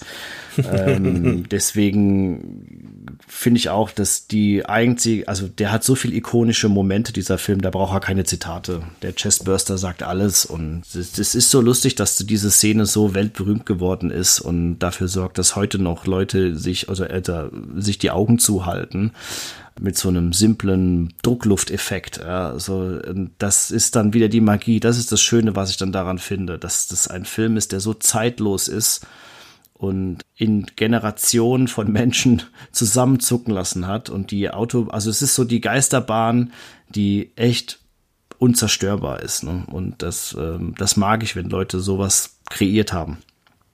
Ja, was haben wir, was haben wir noch für einen Punkt auf der Agenda? Normalerweise ein Fazit, aber jeder, der den Podcast gehört hat, dürfte, glaube ich, gehört haben, wie wir zu dem Film stehen. Äh, sonst eigentlich sind wir, glaube ich, durch, oder? Gut, will ich auch sagen, ich mache jetzt noch einen kleinen Test, ob die Leute äh, mitgehört haben. Und wenn, dann schreibt ihr uns bitte in unsere Kommentare rein von dem Podcast. Vielleicht lasse ich uns was irgendwie ein schönes Gewinnspiel einfallen. Das Passwort heißt, heißt Ripley. Wenn man bis hierhin gekommen ist im Podcast und das in unseren Kommentare reinschreibt, dann lassen wir uns ein schönes Gewinnspiel einfallen. Echt toll, ich habe noch die 2003er Director's Cut DVD, aber die nimmt keiner, glaube ich, mehr. Ausgepackt oder eingepackt? Ne, hätte ich sogar ausgepackt, weil ich mir jetzt die Blu-ray geholt habe. Ja, vielleicht gibt's ein schönes signiertes Poster von unserem Profilbild und vielleicht auch das signierte Poster von unserem wohl sehr schön installierten, äh, ja, zu der Folge heute. Da haben wir uns ja auch was Schönes einfallen lassen. Diese, diese ja, da müssen wir auch nochmal einen, einen Dank, glaube ich, aussprechen Absolut. an den guten Björn, der bei uns für die Fotos zuständig ist.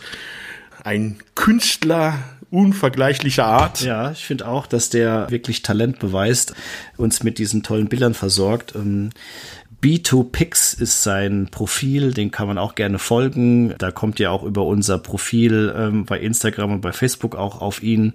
Der, wir kennen uns schon sehr lange und er äh, hat schon damals in der, in der Schule die besten Zeichnungen gemacht und jetzt hat er das auch noch ausgeweitet und kann Grafiken so zusammenbauen und wir entwickeln das immer zusammen, die Ideen und dann kommen immer diese Bilder dabei raus, bei der wir auch sehr viel Spaß haben. Also wir lachen auch eine Menge. Ja, wie gesagt, das Passwort ist Ripley. ja, dann würde ich sagen, können wir hier eigentlich fast abschließen. Was glaubst du, wie viele Leute schreiben Ripley in die Kommentare? Keine Ahnung. Werden, lassen wir uns überraschen. Nicht einer. Ihr könnt natürlich auch, ihr könnt natürlich auch noch andere Sachen in die Kommentare schreiben, ob euch, äh, wie es euch gefallen habt, ob ihr irgendwelche Anmerkungen habt, ob ihr irgendwas anderes anders seht an dem Film als wir, dass ihr den vielleicht äh, euch zum Hals raushängt und euch denkt, wie können dann zwei Leute über so einen alten Schinken jetzt noch so lange reden. Wenn es euch gefallen hat, könnt ihr natürlich dort, wo es möglich ist, einfach eine schöne Bewertung hinterlassen. Am liebsten natürlich so eine 5-Sterne-Bewertung, so bei bei iTunes oder all den anderen Podcatchern und so weiter. Wenn es euch gefallen hat, äh, verbreitet, sagt den anderen Leuten doch vielleicht Bescheid, dass es da so zwei Wahnsinnige gibt, die viel zu viel Zeit anscheinend haben, über alte Filme zu reden. Ja, und wir werden versuchen, weiterhin Content an euch zu liefern. Mal schauen, welcher Film, welchen Film wir als nächstes besprechen werden. Wir werden natürlich auch dort wieder versuchen, ein schönes Bild vorab dann als Teaser zu bringen. Genau, nächstes Mal wird das Rätsel größer. Und wie gesagt, ich wiederhole nochmal, das Passwort heißt Ripley. du bist schon ein bisschen repetitiv.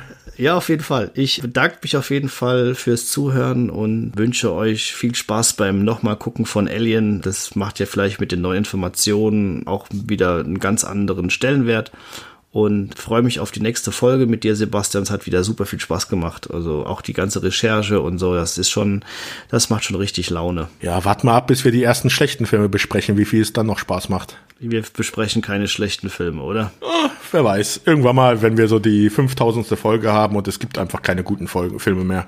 Das ist richtig. Dann besprechen wir über High Alarm auf Mallorca. Ah, ich dachte, das wäre unsere nächste Folge. Das kann man drüber überlegen. Ja, gut, jetzt beenden wir es aber auch. Ja, so, okay. ich leg also auf. Dann. Auf Wiederhören. Ciao. Tschüss.